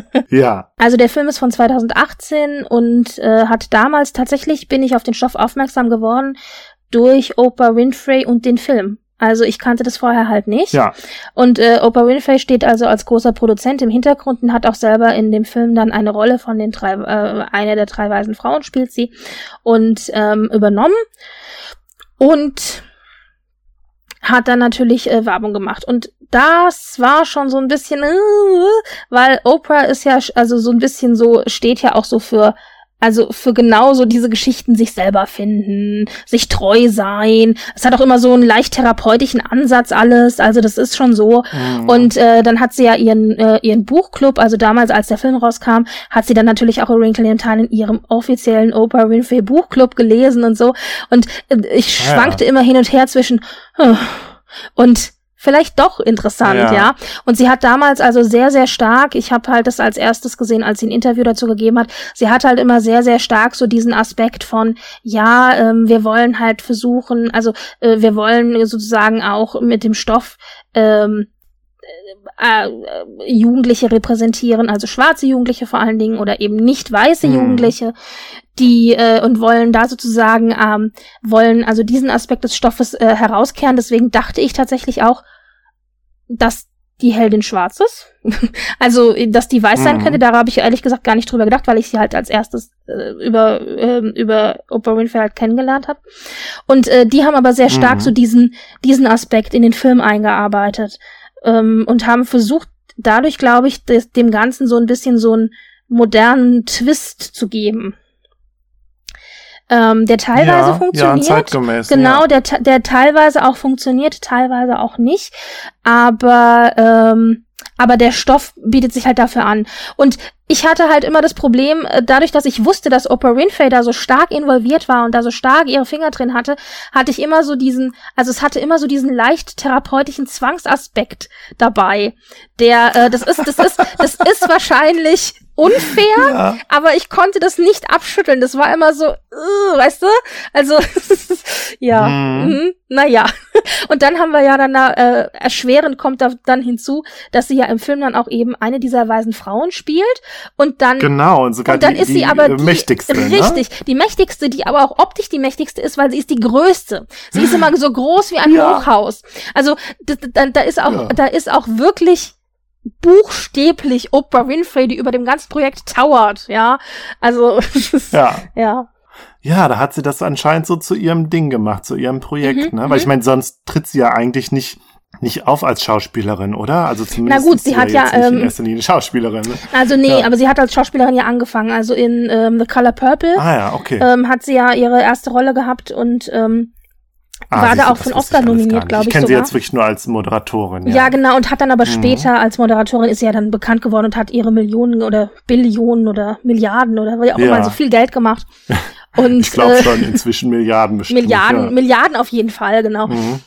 Und und hat- dann jetzt aber wieder ab und zu mal dann, als sie sich dann leisten konnte, als Schauspielerin tatsächlich auch immer mal wieder gearbeitet und ähm, hat sich Ah, dann ganz oft aber Stoffe ausgesucht, wo sie eben tatsächlich ähm, Stoffe, die in irgendeiner Form äh, entweder äh, das Schwarzsein an sich oder das oder oder schwarze Ikonen oder also weißt du so ähm, irgendwie äh, wo das wo, wo eine Rolle die eine Rolle spielen oder die wichtig sind. Also Geschichten die sie halt auch erzählen wollte. Weil sie sagt äh, also äh, da- wo sie auch sich selber quasi wiederfindet drinne was sie vorher so auf dem Bildschirm nicht gesehen hat und das ist ihr immer wichtig. Das betont sie auch immer ganz, ganz doll. Und, ähm, und in, in dem Sinne Mhm. hat sie halt auch jetzt diesen Stoff quasi genommen und hat gesagt, ähm, wir geben dem diesen Twist. Und das ist ein Aspekt, den ich im Film zum Beispiel teilweise, ich fand den ganz gut gelungen. Also ich finde, das wurde schon sehr klar. ja. Aber auch der Film, finde ich, hatte ganz deutlich das Problem, dass es einfach zu stark immer, also äh, sozusagen, also es, es, es war immer sehr stark, ähm, dem, dem Zuschauer wurde immer sehr stark gezeigt, was er jetzt verstehen muss. Ja, also es geht jetzt darum, Ja, du bist ja. schön, du bist was So wert, du ja. bist gut. Mhm. Also es war zu, zu doll, ist man als Zuschauer da ge- hingedrängelt worden. Und dann finde ich auch, die Geschichte war nicht konsequent genug erzählt. Also es ist schon vieles weggefallen in der Verfilmung. Äh, viele Planeten und so weiter wurden gar nicht erst genannt oder vorgestellt. Also man hätte das sehr viel stringenter erzählen müssen. Man kannte den, hätte den Film durchaus eine halbe Stunde mindestens kürzen können, wahrscheinlich so eine Dreiviertelstunde. Den Eindruck hatte ich auch. Und dann kürzen sie das, was ich sehen wollte. Ja, ja. Ja. Aber da war sehr viel, ich hatte auch das Gefühl, da war sehr viel, sehr viel bunte Bilder und das ist natürlich auch schön für Kinder, aber es ist, ja, Kinder können sich dann vielleicht dran erfreuen, wie sie mit diesen Drachen da rumfliegen oder die tollen Blumenwiesen und so. Ja, aber das aber ist, das- das ist eigentlich auch ein Problem. ja. Genau, und aber das war auch ein Problem, das ich hatte. Es ist ja ein großes CGI-Fest. Also du hast ja nur, nur noch so, es ist ja eine CGI-Schlacht wirklich, wenn sie auf diese Planeten kommen und es sind sehr, sehr schöne Bilder. Also es ist optisch wunderschön, aber inhaltlich irgendwie ein bisschen blutleer. Also das ist so ein bisschen, es ist dann nur noch schön irgendwie. Und dann sind aber auch so Szenen drinne, die so ein bisschen bizarr sind. Zum Beispiel, ähm, dann sind sie ja auf diesem Planeten und mit den Blümchen und so weiter, alles schön und gut. Hat mich übrigens auch sehr stark an Alice im Wunderland erinnert. Da sind auch einige Aspekte drinne, Ja. gerade die sprechenden Blumen und so. Und äh, dann verwandelt sich doch die eine weise Frau in ein fliegendes Kohlruller, äh, äh, Kohlblatt, Ko also so ein, Mhm. wie so ein Salatblatt Ja. oder so.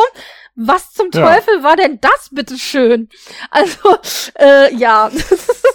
Also es war so ein bisschen komisch. Da hatte ich auch, also diese ganze Szene fand ich völlig unnötig und hat überhaupt nichts zum Plot beigetragen, hatte ich so das Gefühl. Ja, und ich meine, es gibt doch durchaus auch schönere Dinge als ein Salatblatt, oder? Naja, aber egal. Also es war so, wenn du schon so ein CGI-Spektakel machst, ja. Also, naja. Also. Na gut, aber diese drei Frauen, die sollen ja auch so seltsam sein. Die sind ja auch sehr verschroben und schrullig und so, dann passt das vielleicht. Aber diese drei Frauen, das war auch so ein Ding. Also, das war, weil, äh, also auf der einen Seite hatten wir die CGI-Schlacht, auf der anderen Seite hatten wir die drei Frauen, äh, mit jeder Szene ein Kostümwechsel, ja, und, äh, und dann immer, immer aufgehübscht. Also Oprah Winfrey, das war auch irgendwie komisch, das passte nicht so zum Charakter, fand ich. Die hatte dann auch immer überall so Glitzer und hatte so Glitzeraugenbrauen und so. Also, ich weiß nicht, das passte irgendwie alles nicht. Es war so ein bisschen, man hatte das Gefühl, da wollte einer ganz, ganz, ja, da wollte einer ganz, ganz viel und am Ende ist es irgendwie ja. einfach nur runter reduziert worden aufs Optische. Und und in dem hm. Moment, in dem du dann wirklich mal äh, inhaltlich irgendwie arbeiten konntest und wirklich auch schöne Botschaften vermitteln konntest und so, manchmal hat es funktioniert und manchmal ist es zu rein Plattitüden, mhm. äh, Plattitüdenwiedergabe abgerutscht. Also, du bist schön. Ja, also, ihr seid schön. Ja, du bist auch schön.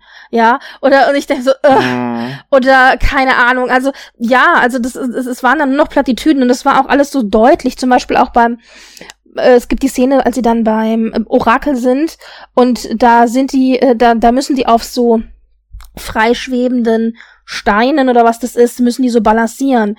Und ähm, mhm. damit das Orakel halt äh, die Vorhersage machen kann, müssen die halt auf diesen Stein irgendwie auf einem Fuß stehen, so in so einer Yoga-Position und müssen halt balancieren.